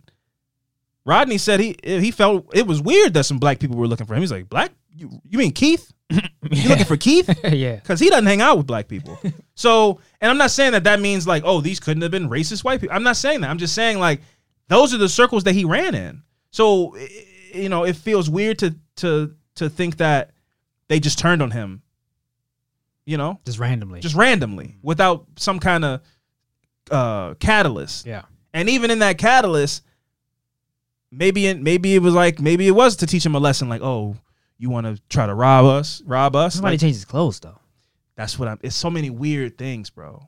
But I mean, again, they change his clothes. Then it, it maybe they, they go, oh, if he was seen at the house in these clothes, but then they find him in these clothes, then it it puts him leaving here. He went somewhere else and changed. Again, But the clothes he had on wasn't his clothes though, at all. again, that's from the family saying. Oh, okay. I don't know. I can't. I can't say I know everything. Somebody in my I'm family. just I'm just Okay, I'm going off. Yeah, of, yeah, again, yeah. I'm going, I'm going off of family uh, what the family said when I said Yeah. that the boots and the different clothes and everything like that, and then the police. They said it defending wasn't that. his. They said it wasn't his. Yes, and they said that he doesn't even own a pair of athletic shoes, which again is like, okay, you know your kid better than everybody else, but like, he doesn't own any s- no sneak. He doesn't own any sneakers. Oh, I thought you were saying that he didn't. That's what I thought at first, but I thought you were saying that he didn't own those type of those specific pairs of sneakers. That I don't know, but they said like He he, don't doesn't own sneakers sneakers. at all. Mm, that's hard. That's what I'm saying. So maybe they meant like he doesn't own Converses. Yeah. I I'm only going off of what I was able to read. So there's some details that I don't have for you. yeah, man, that's weird, man. It's a weird it's a weird scenario, man. But um yeah, and again, again, all the scenarios I've laid out have, are completely speculative. I want I want to make that clear. I'm only speculating. I'm only like just thinking because this has been this is still ruled a suicide. That none of these things that I've said have even been like looked into or flushed out. I'm just going off of the things that I've read, and it's very weird that this group of kids was looking for him. His family saying he might have got mixed up in drugs before he was leaving for school. Uh, he mostly hangs out with white kids. Uh, all these elements. I'm trying to like just formulate something. So, so again, this uh, I'm gonna go, I'm going back into what uh, Dr. Ali Bayati was saying about when he read the findings from 1994. Uh, so he continued on to say that the lack of bleeding and injury in Keith's neck indicate indicates that Keith's body was lifted and put in a hanging position a few hours after his death, when the muscles of the neck became stiff due to rigor mortis. And again, this is a this is a independent. This is th- th- this is you know so I don't know how much of an expert he is. I don't know. I don't know any of that stuff. I don't know if he's the number one ranked guy. If if his mm-hmm. word should be taken as gospel. I don't know that. But he's saying based on him looking at this information that Keith was dead before he was hanging from that tree, and that he was when he was hung, he was very much dead hours after he was dead because there's no bruising or blood around his neck from where the rope was. Unfortunately, Mary Cooey passed, who's his mom, passed away on May 23rd, 2009, without ever knowing what happened to her son. Sherry Warren continues to try to get Keith, uh, continues to try to get Keith's case reclassified from suicide. She hopes to have an outside agency come in to investigate. Cleo Warren, who is his dad, does think the police could have done a better job, but agrees with the suicide determination. What? So, you know, you take from that what you will. But the dad is, he's like, they messed up in some stuff, but I think I agree with what they determined. So, this is the message on Keith Warren's Justice Foundation site. I just wanted to read it because I found it was like beautiful and powerful. Keith Warren was a son, brother, grandson, cousin, and friend. Keith was loved and adored by his family and friends. The untimely death of Keith Warren brought sorrow and sadness, of which my mother, Miss Mary Cooey, suffered for 23 years until her untimely death in 2009. The foundation's mission was born out of my family's experiences and my hope to help other families in similar situations. In 1986, my mother, Miss Mary Cooey, did not have the money to hire a legal representative to give her direction on what path to take to bring justice and accountability in the death of her only son, Keith Warren. She spent countless hours over the over the years doing her own investigations, seeking assistance, pursuing documents from the police and legal system, attempting to navigate the justice system. I stood by her as a young girl into my womanhood and personally witnessed the pain, frustration, disrespect, untruths, and secrecy that surrounded this case. As I grew, I too became passionate about the search for justice. I made a commitment to my mother and my brother Keith that I will work to ensure no other individual or family would have to walk our scary and horrific, horrific path in their pursuit of justice and accountability. If the foundation can help even one family in this journey, then my brother's death will not have been in vain. Although my mother did not see the fruits of her labor of love for her only son, Keith Warren, her legacy will live on through the Keith Warren Justice Foundation, and my big brother may rest in peace. That was um, directly from Sherry, Sherry Warren, and that can be found on the website, which is called uh, the Keith Warren Justice Site.com. Um, and yeah, that was my uh, that was the story of Keith Warren, man. Um, was it a suicide? Was it a lynching? I don't know, but there's a lot of question marks in this case, and I think at the very at the very least, it should be it should be um, the cause of death should be changed to undetermined. I mean, like this is not a clear cut case of a suicide. Yeah. So for them to be portraying it that way in the documents is a falsehood. Especially somebody came and randomly dropped off a manila envelope with police photos. I mean, that wasn't that wasn't of a neighbor. Yeah. Like that was somebody in the department who was like, they need to see this. Something's fishy. I'm I'm gonna put my job on the line. That's how I read it anyway. I don't you just can't get crime scene photos in in the 1990s. You, Yeah. you can't just go, you can't just go on YouTube. Like right now on Google, YouTube, whatever, you can find some crime scene video footage or something. But like in the 90s, there was no like public forum for you to be able to get private information like that. So this came from somebody in the in the um investigation. Yeah. I feel like.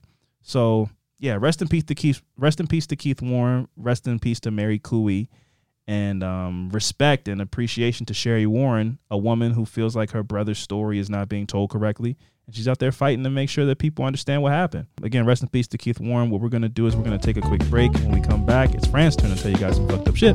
So stick around.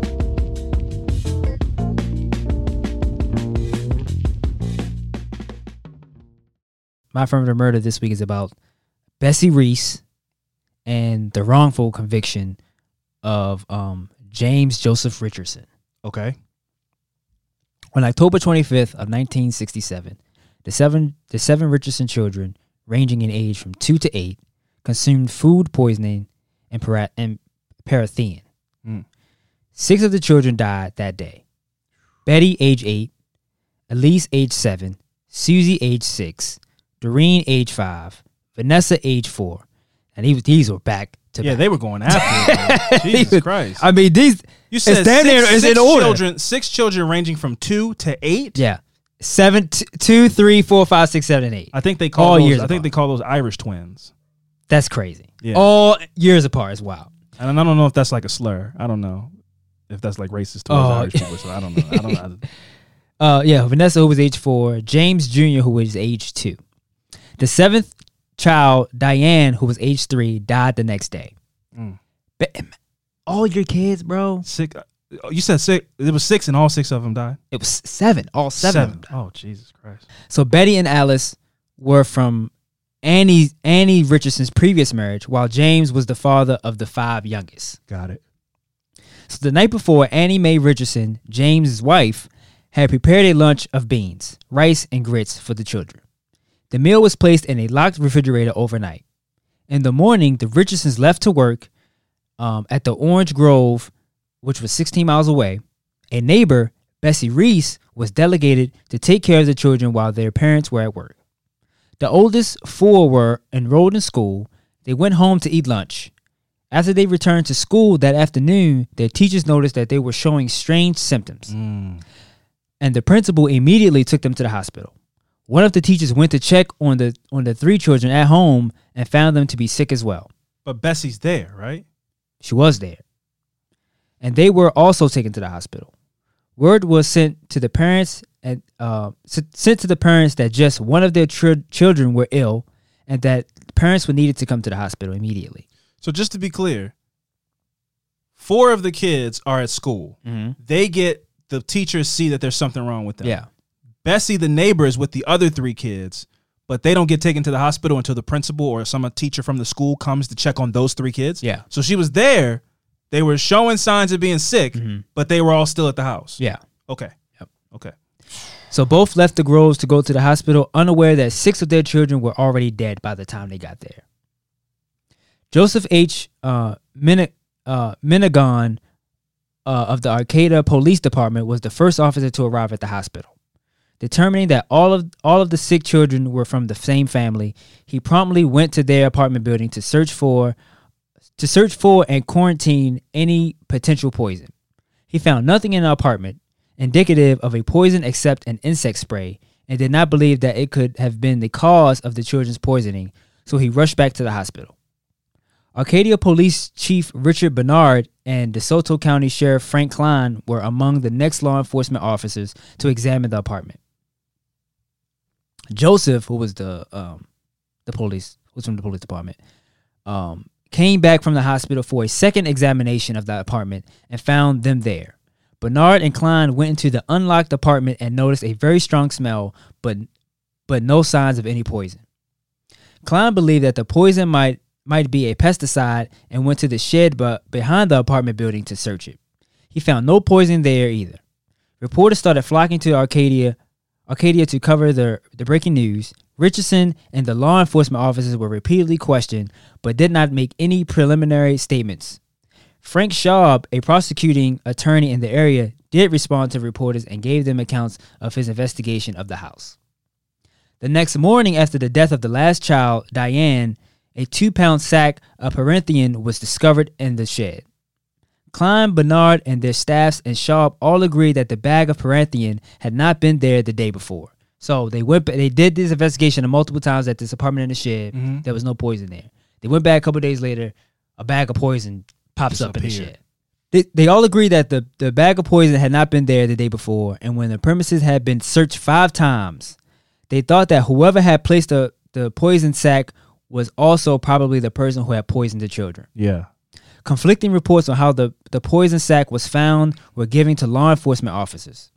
Joseph was was the first officer to arrive and was told by Bessie Reese, the babysitter, that Charlie Smith, a black resident of Arcadia of Arcadia's quarters, had discovered the, the bag of poison. Mm. When Joseph asked Bernard who called in the discovery to the police station, he was informed that it was an anonymous mail caller. The next day, Cline and Schaub's local assistant John Treadwell III told reporters that Richardson had discussed insurance policies to the for the children the night before their before their deaths. It was determined that the insurance salesman George Purvis talked to Richardson just hours before the children were, po- were poisoned. According Oh, to no. authorities, yep, according to authorities, Richardson and Purvis gave conflicting stories on the insurance policies. No additional evidence was found for two days. The children's funeral was held on Sunday. Both Richardson and his wife collapsed in sorrow at the service.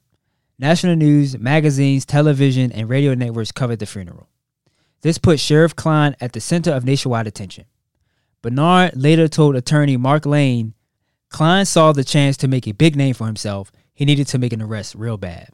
He was he was rushing it and he was putting it all on like, no, this Richardson did this. Yeah. He did it. We're gonna convict him as the as That's the, murderer. guy. So Yeah, we can the guy. close the case. Yeah.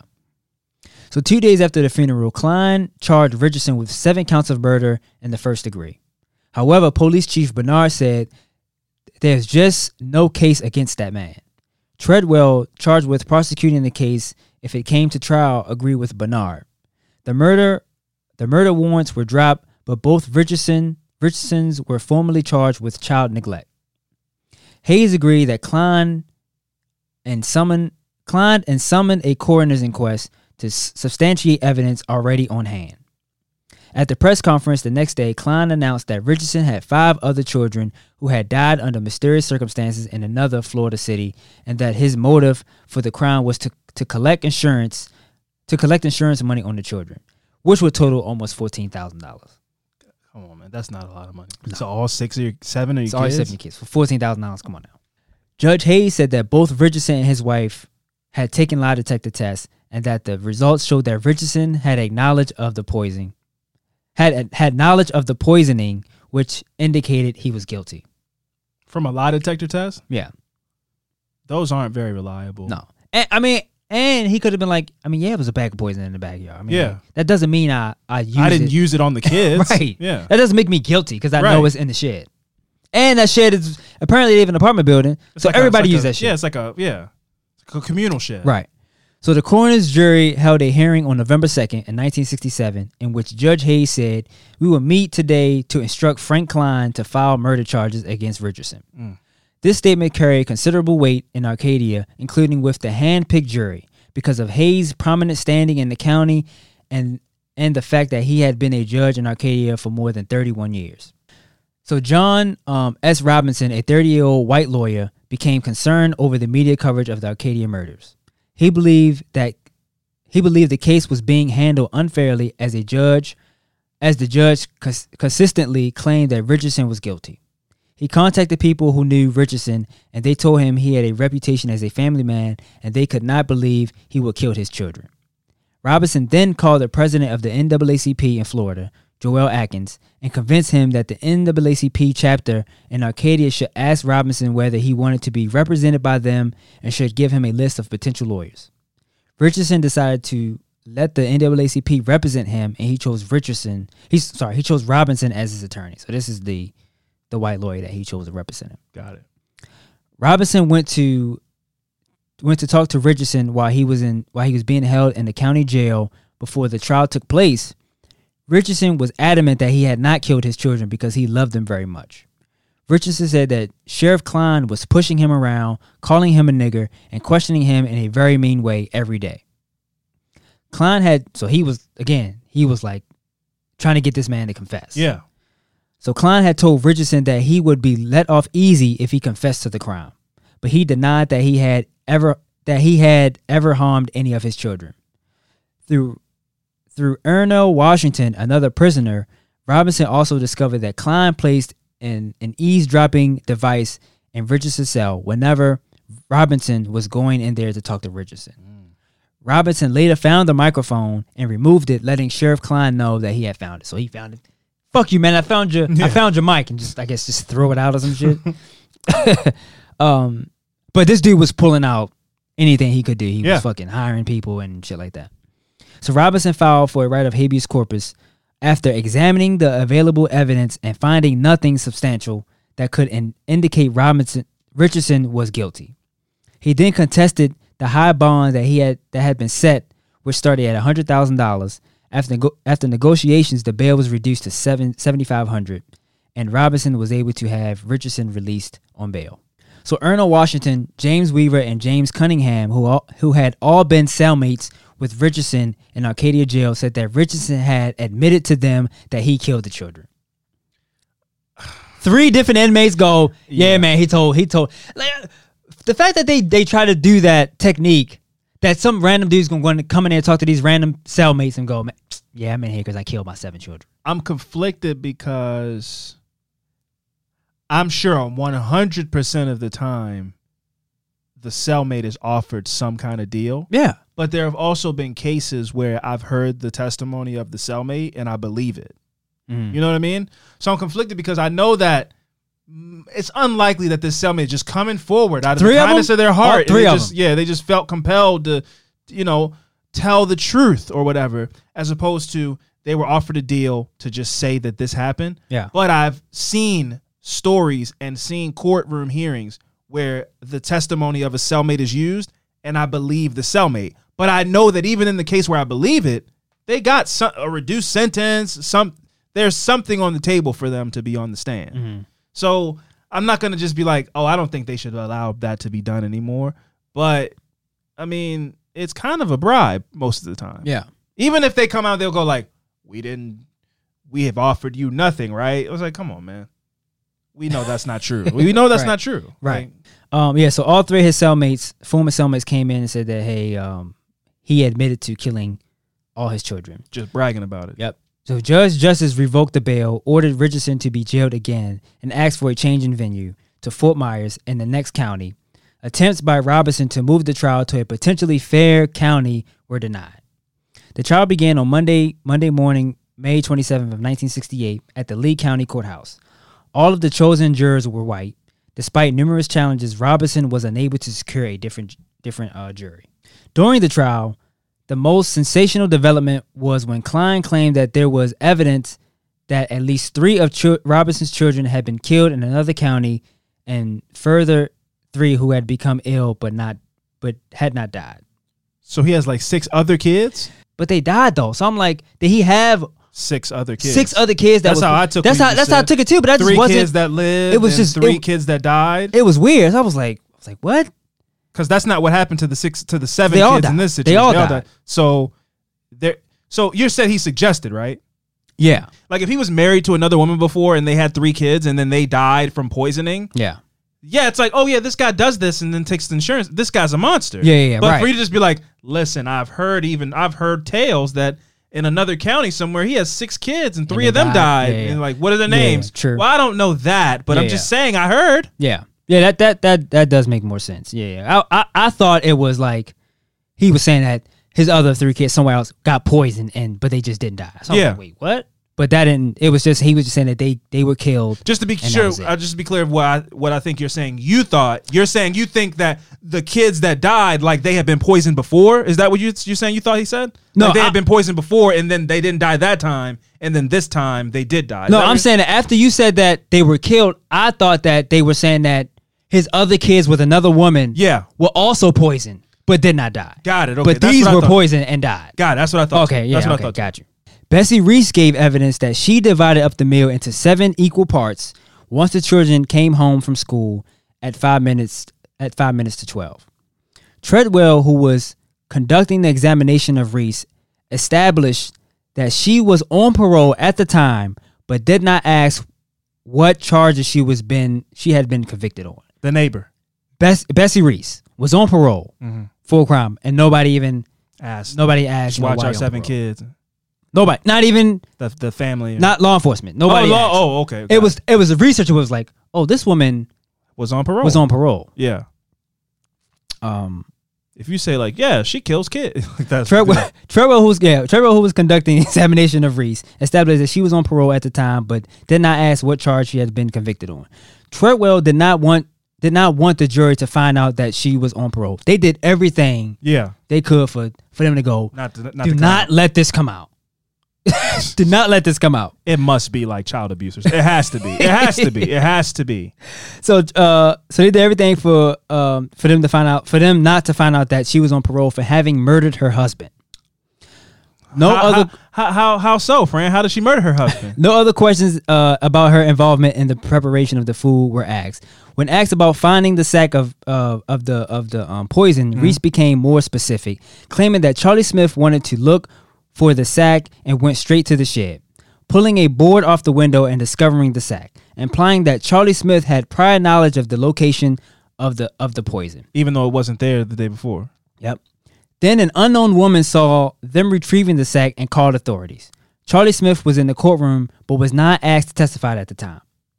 The next the next witness who was um, Gerald Purvis, the insurance salesman, he claimed that he called the Richardson household on the 24th. It was not determined whether he was invited or was soliciting from door to door.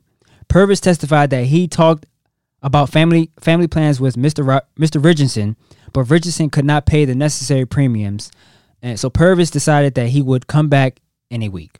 So Treadwell insisted that Purvis left with the impression that the policy was in place, but Purvis adamantly denied this. Mm. So he's saying that th- there was not even an insurance There wasn't on the insurance. kids Yeah, it wasn't. It wasn't because he couldn't. He couldn't afford to you know to keep up with the to premiums to up. pay the yeah. Yep. But they was like, oh, so it was, you know, There it- was discussions. but he was like, no, no. He was saying that when he left, he had an insurance policy, but the salesman was like, no, that's that never happened. So the um, put what is it, the pathologist? Yeah. The pathologist and the chemist concluded that the children had in fact died from the from the organic phosphate uh, parathion, which was found in the stomachs and on the utensils in the Richardson department. I mean apartment. Sorry. Several law enforcement officers, including Bernard Cline and Joseph, testified that they had searched the shed and had not seen the bag of poison there on October 25th. Charlie Smith testified about finding the bag of poison in the shed. His story agreed with Reese's, and he was quickly ex- excused. The jury then retired, um, retired to consider the evidence, um, and half hour later, on May 31st, 1968, returned with a unanimous verdict: death um, with premeditation of the hands of James Richardson and parties and, and party or parties unknown. Jurors recommended the death penalty for Richardson. The Judge Hayes had Charlie Smith had Charlie Smith arrested as a material witness and set bond for him at two thousand dollars. No other witnesses were jailed. After after the hearing, Chief of Police Bernard still believed that there was no case against Richardson. So this dude Cline, you know, his goal was to get this man convicted. Case And closed. that's what happened. Yeah.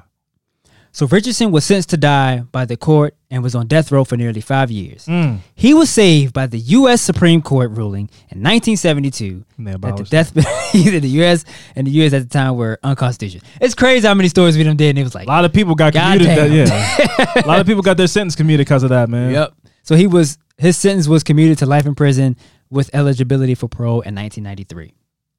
Mm, wow. Wait. So he went from being on death on death row to having a, a possible release date. Yeah. That's a big change. That's like that's weird. Like Yeah, that makes it me is feel like weird. they know that he isn't the guilty person. Possibly isn't, but it was like we need to get this close, and we need to get a name attached Yeah. to this. Because that's crazy. Like to go from they, they were gonna kill you He was gonna kill that to man. like you might get released in ten years Yeah. or whatever. What year was it?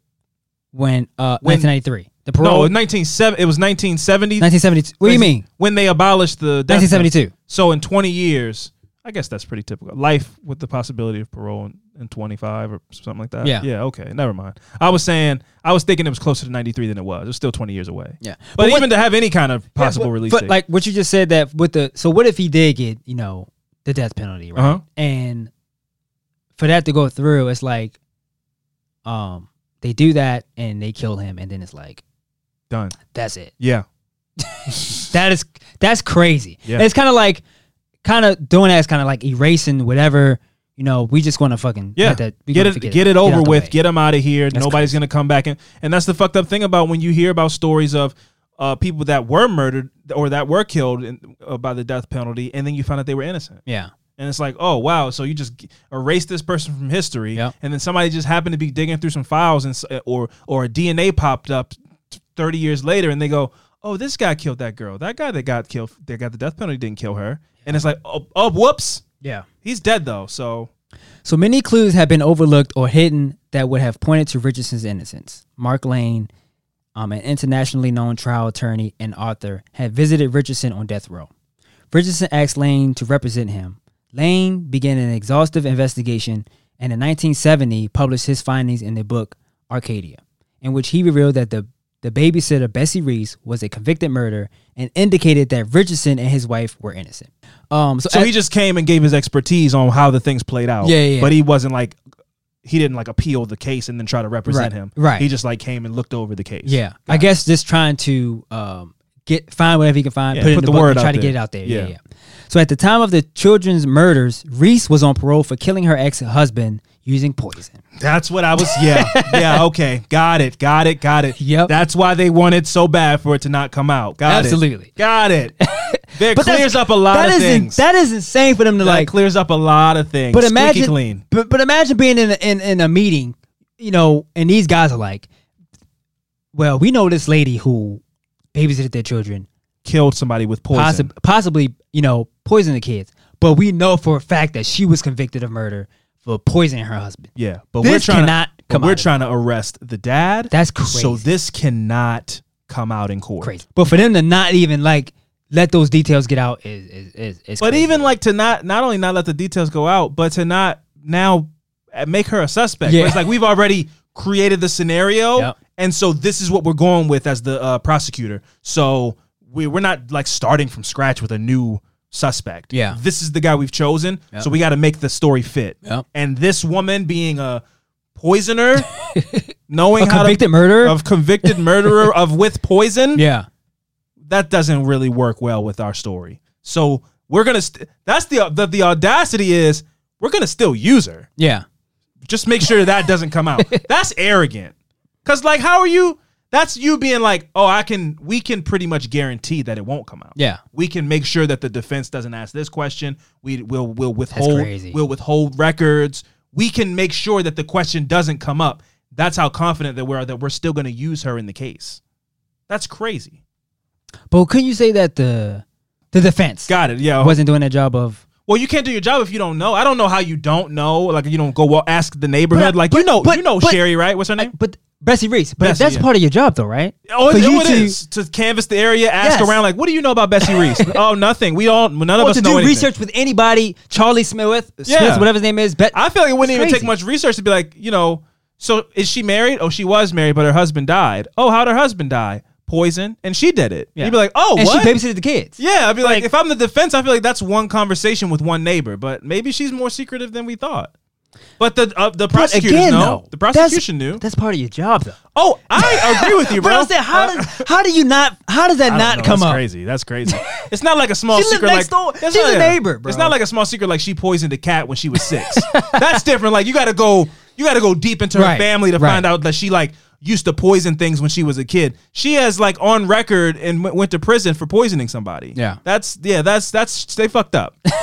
So the prosecution had worked hard, very hard, to keep to keep this fact from coming up in they trial. couldn't have worked that hard. Little, little had been little had been done to pursue her involvement with the children's death at all, including the fact that she had giving them the food and that she had initially lied, saying that she had not gone into the apartment. That's two lies right there, or that's a lie and a motive and like Yeah, but at the scene of the crime. But for uh, Mary, Mary, wow, Marianne, I think is her name is uh, Richardson and his and his wife, for them to go, yeah, we had we had her come over to feed our kids while we at work. Uh-huh. But for her to go, yeah, I never even walked in there. yeah, that's like a bold. when you said you Yeah. split the meals up into seven, Yeah. then go, I never even walked in an apartment. Uh, yeah. So as as as of 1998, I'm sorry, as of 1988, Reese suffering from all. Um, Alzheimer's disease in the nursing home in Arcadia have reportedly confessed to the murders more than a hundred times, but her confession would not was not taken seriously because of her There's condition. no such thing as a coincidence. So they just thought she just was just, just, senile. talking, just talking crazy. oh man, she's Bessie's in there confessing again. yeah, So I murdered nonsense. seven children and my husband. People like, Sure Oh, you shut did, up. Bessie. All right, Bessie. With what? Beans and greens. Which, Yeah. What is it? Bean, beans, beans, and grits, grits. and like rice? Yeah, man. Who eats beans, grits, and rice all at one time, Bessie? Go get some applesauce. just just sweep it under. That's They don't even care. Just That's crazy. Yeah, so she died uh, of Alzheimer's in 1992. Also, the last surviving witnesses to Richardson's alleged jail cell confession recanted his testimony to state legislators, saying that he had been offered a lighter sentence in return for his testimony. Come on, bro. Duh. Obviously. Yep. Further, the investigation into the children's death had been um, inadequate. Leads were never leads were never pursued. Critical questions were never answered, and the inconsistencies were never resolved. Remus Griffin, a man who had been dating the sec now listen to this. Remus Griffin, a man who had been da- dating the secretary of one of the state attorney Frank Schaub's deputies, Treadwell, met Lane and his wife at a town meeting called In the Silence, Free James Richardson, and then took one of the three copies of the complete original file on case and gave it to Lane. So some dude So that had was all the information. he had the information and got found his way to get some copies and gave it to that guy Lane that wrote that that wrote that book. Mm. Lane then met with the governor's counsel and turned the entire file over to the governor, asking for a full investigation and a hearing on the Richardson case. The governor, Robert Martinez, appointed the state's attorney from the Miami Dade County, Janet Reno, to be the special prosecutor on the investigation. A number of months thereafter, on October 25, 1989, a hearing was held in Arcadia, in the same courthouse where Richardson had been convicted more than 21 years earlier. Lane appeared on behalf of Richardson and Reno appeared on the behalf of the state of Florida. Lane argued and Reno ar- agreed that the, the grievous injustice had been done and the wrongful person had been convicted to the crimes of the crimes. Reno cited the withholding of the Brady material from the defense, six sep- six separate um, exculpatory elements of the evidence. There was ev- there was evidence of a cover up by Sheriff Frank Cline, State Attorney Frank Schaub, and his deputy, Treadwell, as well as as the local judge. So they all was just fucking just fucked up this whole case and was trying to put this all on Richardson. After looking at all of the evidence presented by both sides and noting that the inconsistencies and the injustice that had been done in Arcadia over two decades ago, retired circuit judge Clifton Kelly said that Richardson had not had not received a fair trial and released him to the custody of his attorneys, Lane and the local counsel. Wow. Yep. But so much of his life stolen. Just 20 over Oh, 20 years. Oh God. After his release, Richardson went to work for a nutritionist, Dick Gregory, at a health resort in Fort Walton Beach. Dick Gregory, the comedian and the activist, Dick Gregory? Yep. Oh wow. Yeah. Wait, so how old was he? If Bessie Reese was like had Alzheimer's and shit, he How- got out in the nineties, right? Um, you talking about uh, Richardson? Richardson, James Richardson was that his name, right? yeah. Richard- He got out and got a job, Uh, yeah, because she died in 90, nineteen ninety two, and she was like, Yep, 92. she had yeah. like Alzheimer's. Yeah. So she must, they must be old, right? Or was she older? She than was that? older. She was an old lady when when she was babysitting when she, the when kids. she was babysitting the kids. Yeah, yeah. Got it. Okay. Yeah, okay. yeah. Got it. Okay. I thought they were like all. I thought they At were the like same time- friends or something. no, no, no, no, this is she was like an older lady. older lady Older who lady, helped yeah, out yeah. this young, Yeah, yeah, yeah. these this young couple with kids. Right, yep. Got it. Okay. Um, okay, so after this release, Richardson went to work for uh, nutritionist Dick Gregory at the health resort in, Flo- in Fort uh, Walton Beach. Gregory had previously spoken out for Richardson. Grounds, I never heard nobody anybody describe Dick Gregory as a nutritionist. Like he, he's done so many other things. Other than, that's crazy. Like yeah, um, he filed a lawsuit against DeSoto County for his wrongful prosecution and settled for one hundred fifty thousand. On August 25th of 2008, after his legal claims had been rejected based upon the precedent, the president of um, prosecutorial Im- immunity, Richardson filed a claim under Florida's wrongful conviction compensation law, which provides a compensation for wrongful imprisonment of fifty thousand a year. Now, this shit that came up was like met met the um, requirements just for his case. So like he was like the only person that would That could get, get- it. get- that could get the it. It 50,000? it was crazy. Like it was wild. So actually, it comes up. Um, Richardson had meanwhile suffered a series of set, series of setbacks after being released from jail. The job at the health resort ended. He suffered from severe heart problems, mm. which he contributed to prison food, poor medical care, and constant stress. He had an open heart surgery in prison. Mm. He and his wife, who had remained loyal to him, who had remained loyal to him for part of the time he was in jail, eventually divorced.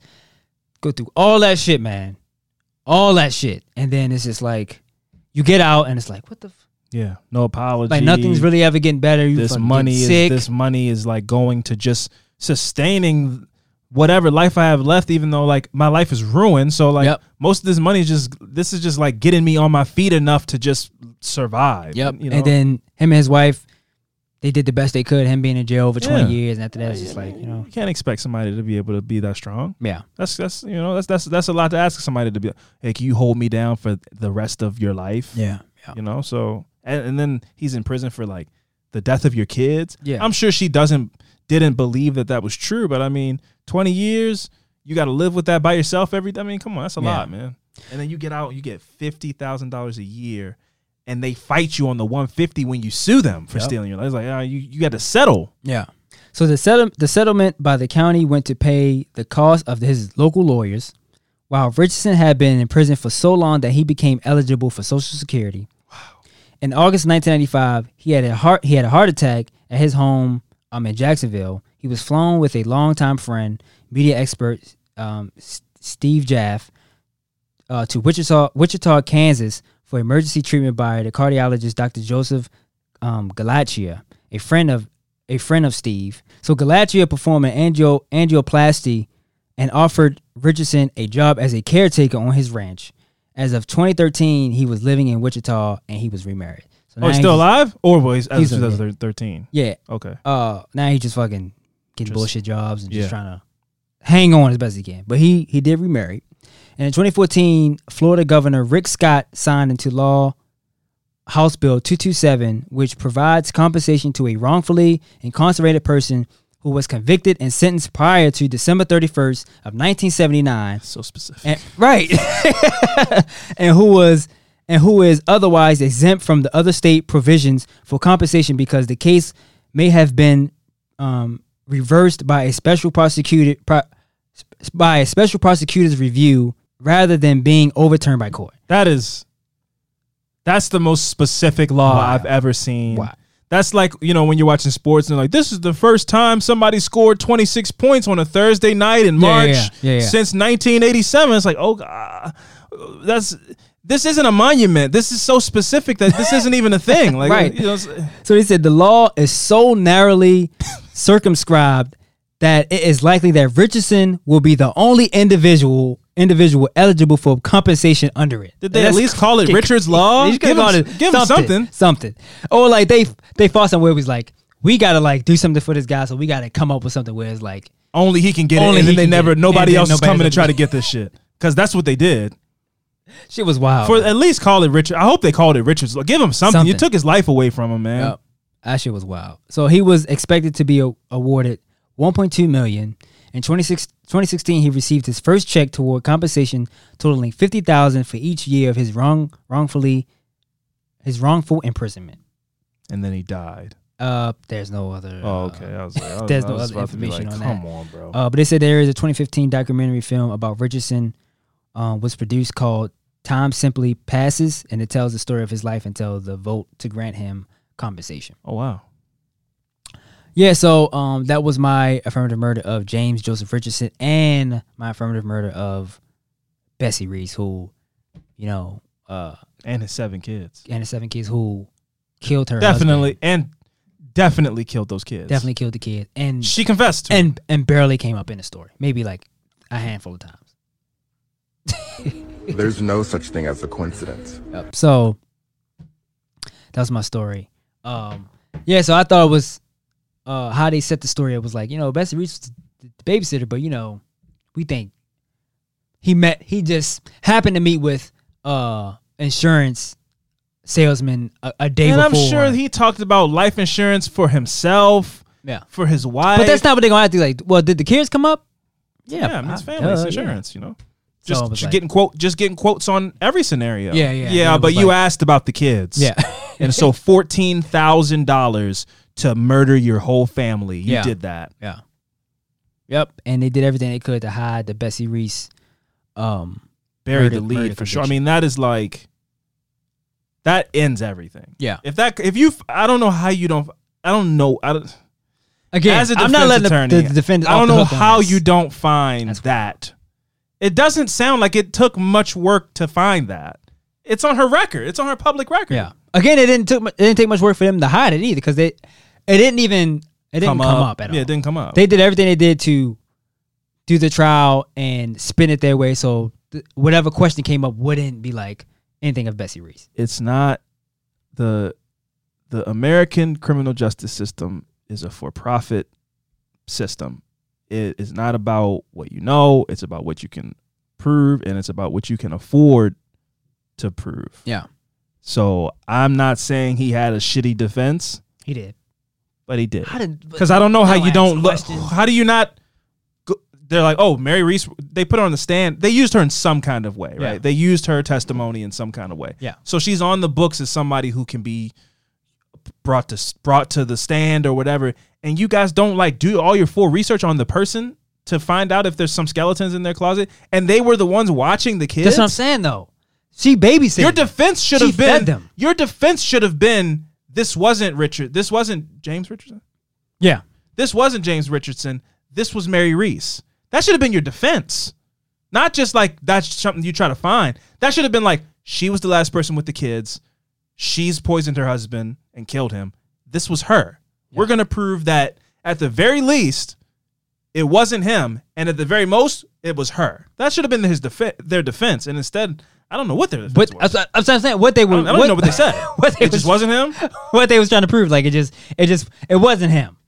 It just wasn't him. Like, That's not a strong defense at all. but y'all didn't even question this lady who babysitted them.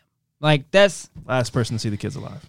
That's what. and the last person to feed them, and they died by poisoning. Yeah, and she uh admitted to it over a hundred times. And as a defense, I don't. I mean, at the very least, uh, I mean, I'm sure he, I'm, I'm sure he, w- he wouldn't have done this anyway. But like, he didn't make the food, so you could even go like, the mom made the food. Yeah. So she poisoned them. Like whoever made the food poisoned them, He's trying to or whoever gave them the food. Those are the only two possible culprits of this. Is that somebody, the person that gave them the food, Yeah. or the person that made the food? And he's well, not maybe, either of those people. Well, prob- maybe if she did the did the um insurance thing, maybe they probably would have put it on her. But it was just like him. He did the, the insurance thing. Let's let's just let's Yeah, it put was it on him. him. Let's put it on him. wow. But Bessie Reese, she, you know, however long she walked free, she, she did for She- yeah. her minimal time. But, um, I mean, Yeah. it sounds like she lived for a long time. I mean, she lived until Well, yeah, 1992. She was she was dem- had dementia and shit. yeah, You know, but that she definitely did that shit, man. Uh, rest in peace. Rest in peace to those beautiful kids, man. Uh, what we're gonna do is we're gonna go ahead and get into these good vibes. yeah. So, I look. I just showed Alvin a picture of Bessie Reese. Now, I, I did see this picture She looked like Aunt yesterday. Yeah, I did see this picture yesterday, but I missed somehow I missed the caption because the the only thing that comes up on this picture is her name and the, and it said that she murdered seven children, right? Uh huh. But it was something over top of that that I missed. But the only thing the only thing you you you catch is she murdered seven children. young kid. Yes. But it says Bessie Reese, Bessie Reese murdered two husbands, confessed to the murder of seven children. yeah, she confessed hundreds of times, and but so she she murdered two husbands. Murdered two husbands. I didn't no catch wonder, that till just no now. wonder they didn't want that out there. that ladies, man, Jesus, man. well, uh, let's go ahead and get into. I can't believe that's crazy. let's get into these good vibes.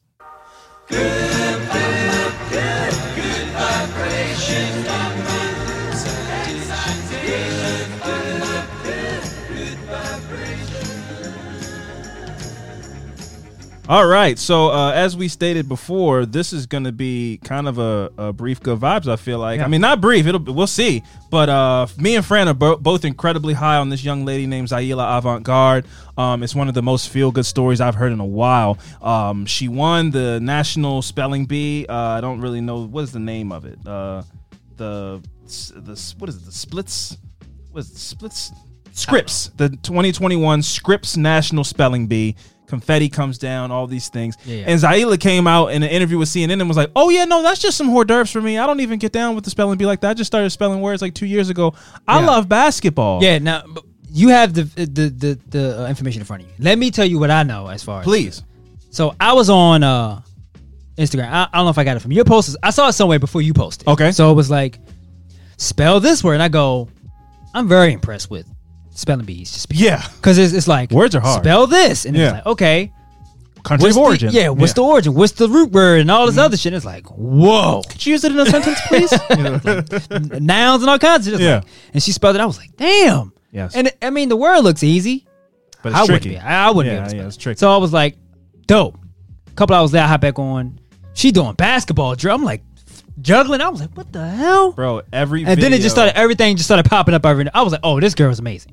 Also another thing that's funny is that I see in a lot of people that were virtue signaling because you see this black girl winning and they didn't and like just watch the video because it's amazing but they Yeah. were like congratulations maria because they just saw that's that's like her the confetti coming down and it says maria at the bottom of the screen and that's the word that she spelled Mm-hmm. Yeah. just watch the video you don't Yep. you don't have to be like oh i'm gonna share this because everybody else is sharing it and i want to feel like i'm a part of celebrating black black girl Yeah. Black Girl Magic or whatever. Just watch the whole watch the video, bro. Yeah. Her name is Zaila Avant Garde, bro. Mm-hmm. That's the coolest fucking name I've ever. I don't know if they changed her name at the, the, the, the Department of Name Changes or if that's their that's their like family name is Avant Garde. Mm-hmm. Like that's amazing. And then every single like I saw what I saw was I saw the video of her winning, and I was Yeah. like, oh, that's amazing. Right. And then I heard her talk afterwards, and I was like, oh, this kid is so poised. Yeah. And then I saw her. That somebody put up a video of her doing basketball drills. Yeah.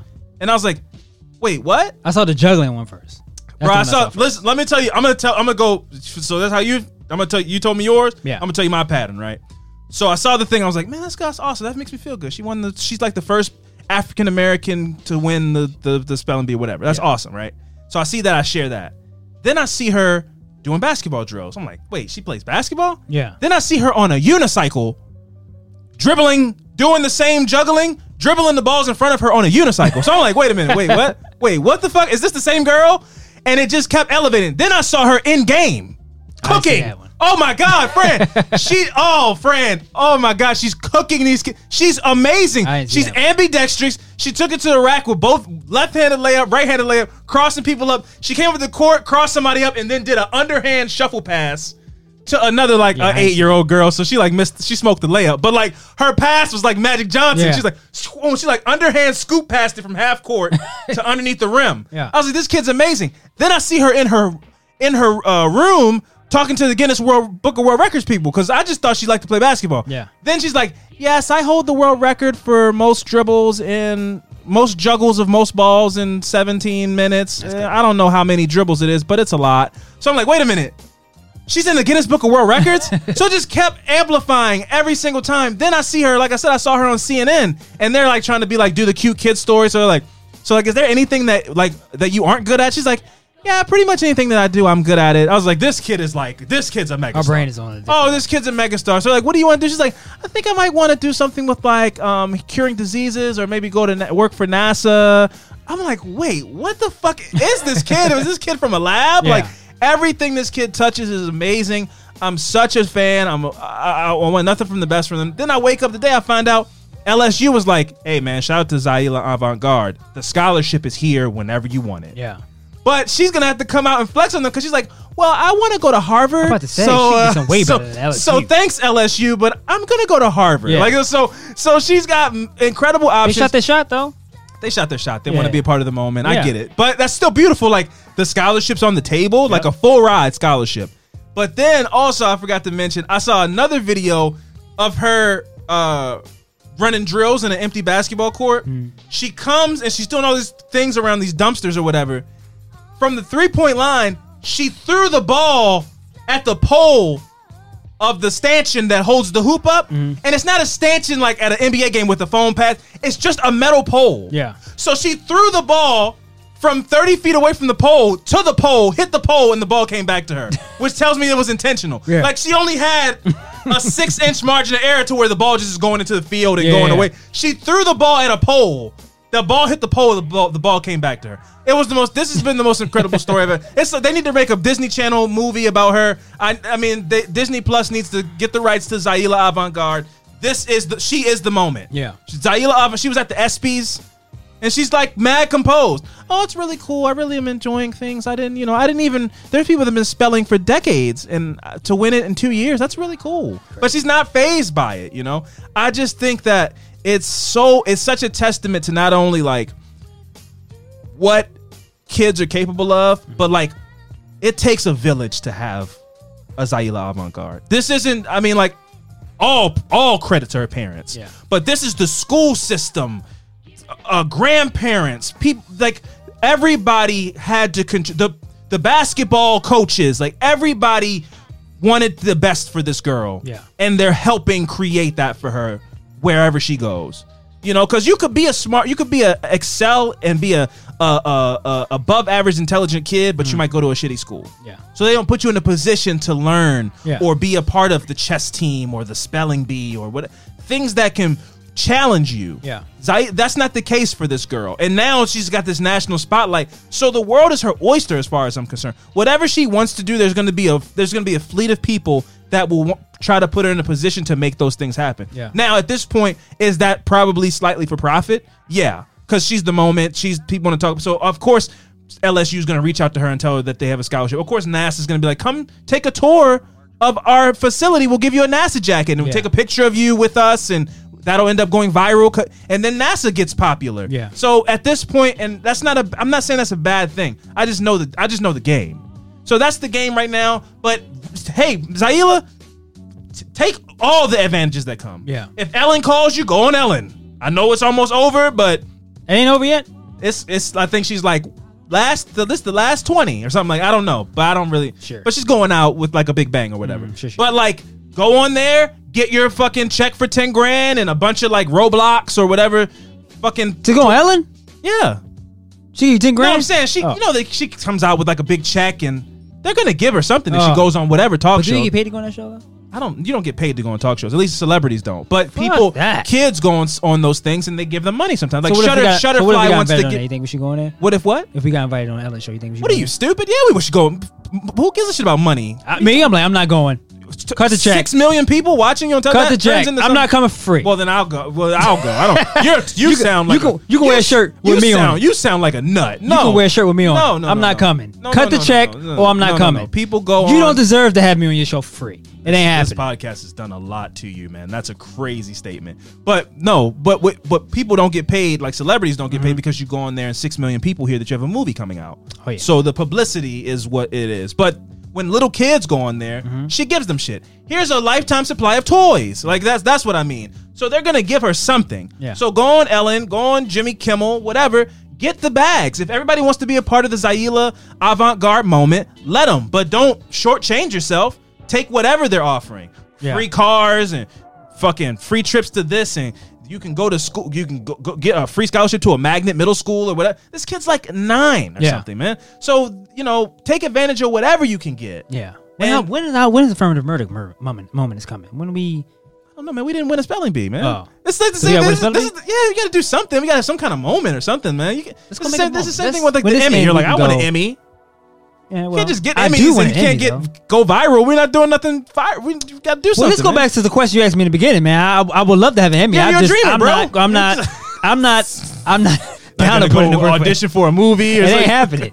But somebody go, hey man, we just have an extra we one. just happen to have an Emmy. You want You us want to engrave your name on this? And- Absolutely. What are you going to tell people when they come to your house and they're like, "Whoa, an Emmy, man! What were you on?" I was nothing. down the man. street. Yeah, they just they was giving them out. Yeah. that's real Emmy though. That's a, like legit Emmy. That's not Yeah. from like a I'm trophy like, store. It was the last one. They had an extra one, and they picked me to give it, and I took it. Had my name on it and everything. well, uh, it's absolutely possible. to what? To get it. just get an it. Yeah. You can just get an Emmy made. I, I know it's possible You to get one. free? Yeah, I mean, you can buy. You, can, go buy to a one. trophy store and be like, "Hey, man, I want you to make me a trophy that I looks want like a- an Emmy." I want a real one though. It has the weight to it and everything. Just in the scenario where you just like happen to be at the Emmys and they're like, "Hey, man, this is the last one in the box and nobody won it. Yeah. You- nobody won it tonight. Do you want us to put your name on there?" Yeah. I guess that's possible. I'll- Yeah, I will anything's possible. carry that thing with me everywhere. So I get a on a chain made and just That's crazy. Like Flav Flav, he got the he got the clock, but I'll have Uh, Emmy. Emmy. Emmy on it. And then everybody's like, "Man, you're really proud of that Emmy. What'd you win it for?"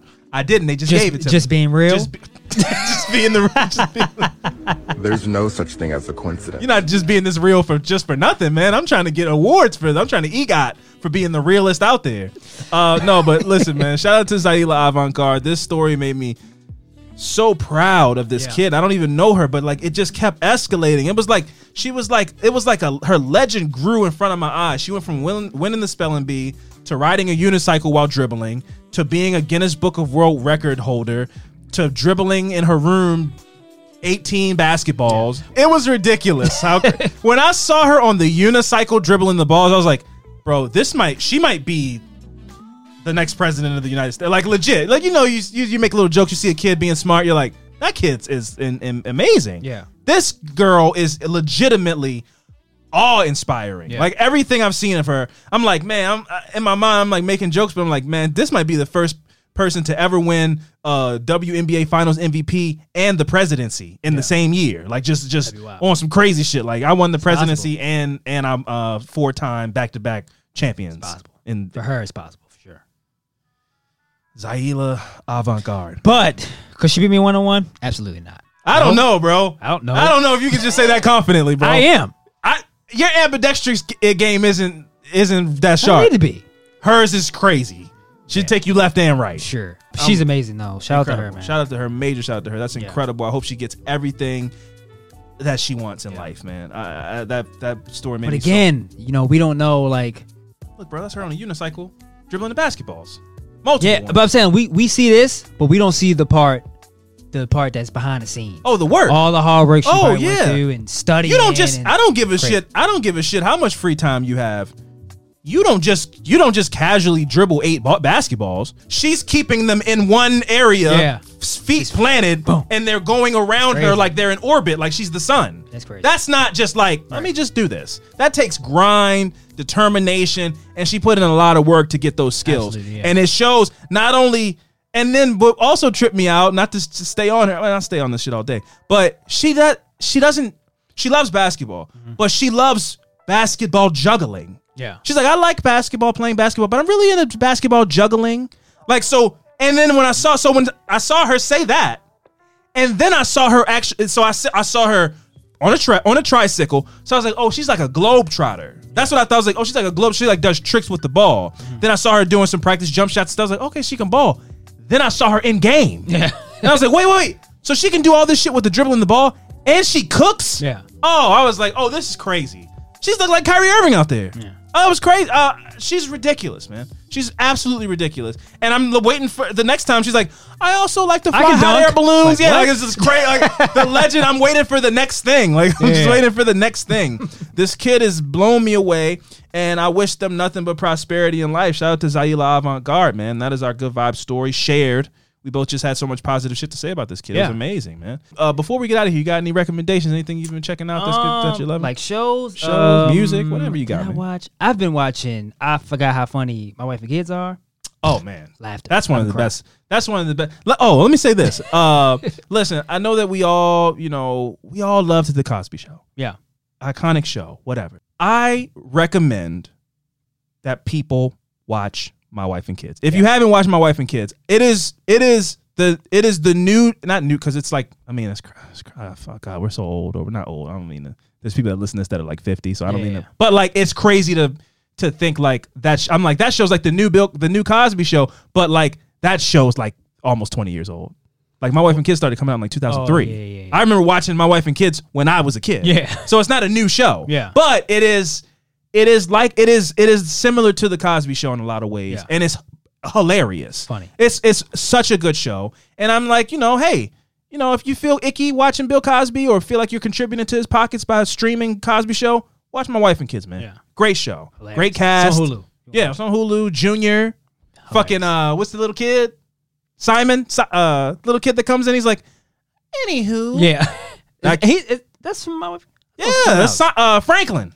That's my wife. Yeah, it kids. Yeah, I'm, I'm in the. I'm watch. I The watched it from the beginning. Yeah, he comes in Yeah, later yeah, on when yeah, he yeah, starts When dating she's the other older. little girl. Yeah, yeah, right, yeah, right. yeah. It's been so long. I haven't seen those. I'm, Uh, I'm back at the beginning now. I love Yeah. my wife and kids. That's one of my favorite like sitcoms. It's I just can't get over how I was telling myself like for all of them to be funny, like all the Wayans. Wayans. It's, it's crazy. And there's like 30 Way- there's like, Wayans I that you don't know that are also like doing comedy and stuff and that Yeah. are just funny. yeah, And, and it's funny like you you can tell them like Shantae Wayne's. Yeah, it's all no, I don't know who that is, but it's like all kind of like this is Mark Wayans, and Yeah. he looks like all they all look 'em. alike, and they're like hilarious. Yeah. they're all just like funny and shit, Yeah, yeah. they're all just hilarious people. It's it's crazy. they're, they're but also one of America's most underrated family dynasties. Yeah. that family does not get the respect that they deserve. The Wayans have pioneered comedy for generations. Sean and Marlon Wayans wrote Scary Movie and Scary Movie Two. Yep. they don't get any of the credit. That whole That's situation, if you want to look that up, they got fucked out of that For whole real? that whole franchise. That's why it went downhill after that.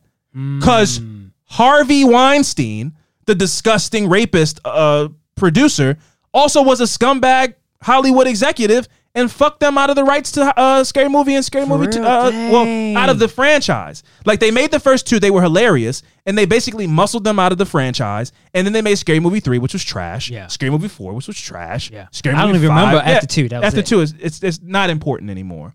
But yeah, they fucked them out of that. That's and that's hundreds of millions of dollars. That franchise wasn't hilarious. The first two scary movies are legit. Yeah. Two of like my favorite movies. Yeah. They're so funny and stupid. And yeah, so they got fucked out of that, but they're like a dynasty, bro. David Wayans Jr. is hilarious. Yeah. There's a show called Happy Endings that was it got canceled too soon. I- If I had to, if I could bring a show back, it would probably be Happy Endings. Like if I, had, if I've could seen snap a finger, it was like, it was like to me, Happy Endings is like what everybody tells me Friends is. Mm. Happy Endings is this like this the diverse group of friends. It's not a sitcom because there's no laugh track, but it's just hilarious. Like It's the- what's name? It's, it's what's name? it's son, Damon right? Wayans Jr., Yeah, yeah. Casey Wilson, a great cast. Everybody's funny in it, Yeah, and it's like it's like eight friends, and then two of the friends got divorced or were supposed to get married, and then they broke up, and then it's like the whole friend group is trying to navigate still being friends with a whole friend Oh, group, even though these two are like in a rough space or whatever. Yeah. But it's hilarious. It's, the show's hilarious. I watched that, and I, I watched. I was I, I was going back. I watched. I watched How High the other day. So my wife and kids and how high me. I've been on a Disney Plus kick very much lately. I've been watching this show on Disney Plus called Fear Thy Neighbor. Hmm. So if you have Disney Plus, I don't know if it's on. Again, I feel like Disney Plus is just a hub. So I don't know where. I don't know if these shows come on other channels Gotcha. or if they're Disney Plus exclusives or uh, Discovery Plus. I keep saying Disney Plus. Oh, it's, Discovery I'll have that. Plus, my bad. Discovery Plus exclusives, and it's called Fear Thy Neighbor. And basically, it's like you know, you moved. They moved into this nice house, and they thought everything was normal until it wasn't. It's that. It's that. It's that. It's that meme epitomized. It's like, mm-hmm. oh yeah, everything seemed cool. The neighbors seemed nice, but then one day they just started acting weird, and it progresses and progresses, and then eventually one of the neighbors gets killed. Oh, shit. and it's like each each episode is a different story mm. of like a neighborhood and uh, neighbors mm-hmm. going bad. Start off with some little tension. Hey man, you can't park on my side of the driveway. Hey, uh, can you cut your petunias? And then it's like, and then they murdered them Damn. because it just like the, the the tension kept Yeah. building. So fear that neighbor, and of course I've been still watching Signs of a Psychopath. I finished it off. I'm really on the Discovery Plus kick. I hear Yeah. yes. Yeah. But uh, that's enough of that. Uh, What we're gonna do is we're gonna get up out of here, folks. I've been Alvin Williams, joined as always by my partner in true crime, Francel Evans, and we'll see you guys next week. Deuces.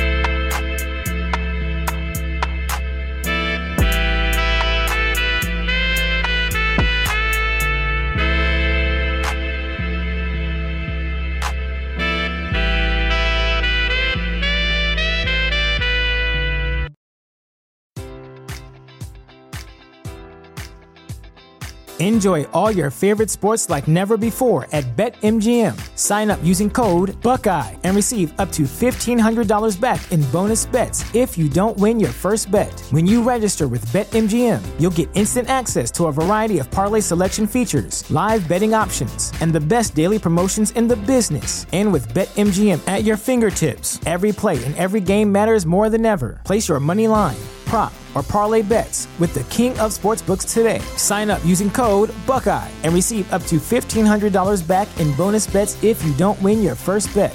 BetMGM and GameSense remind you to play responsibly. 21 plus and present in Ohio, subject to eligibility requirements. Rewards are non withdrawable bonus bets that expire in seven days. Gambling problem? Call 1 800 Gambler in partnership with MGM Northfield Park.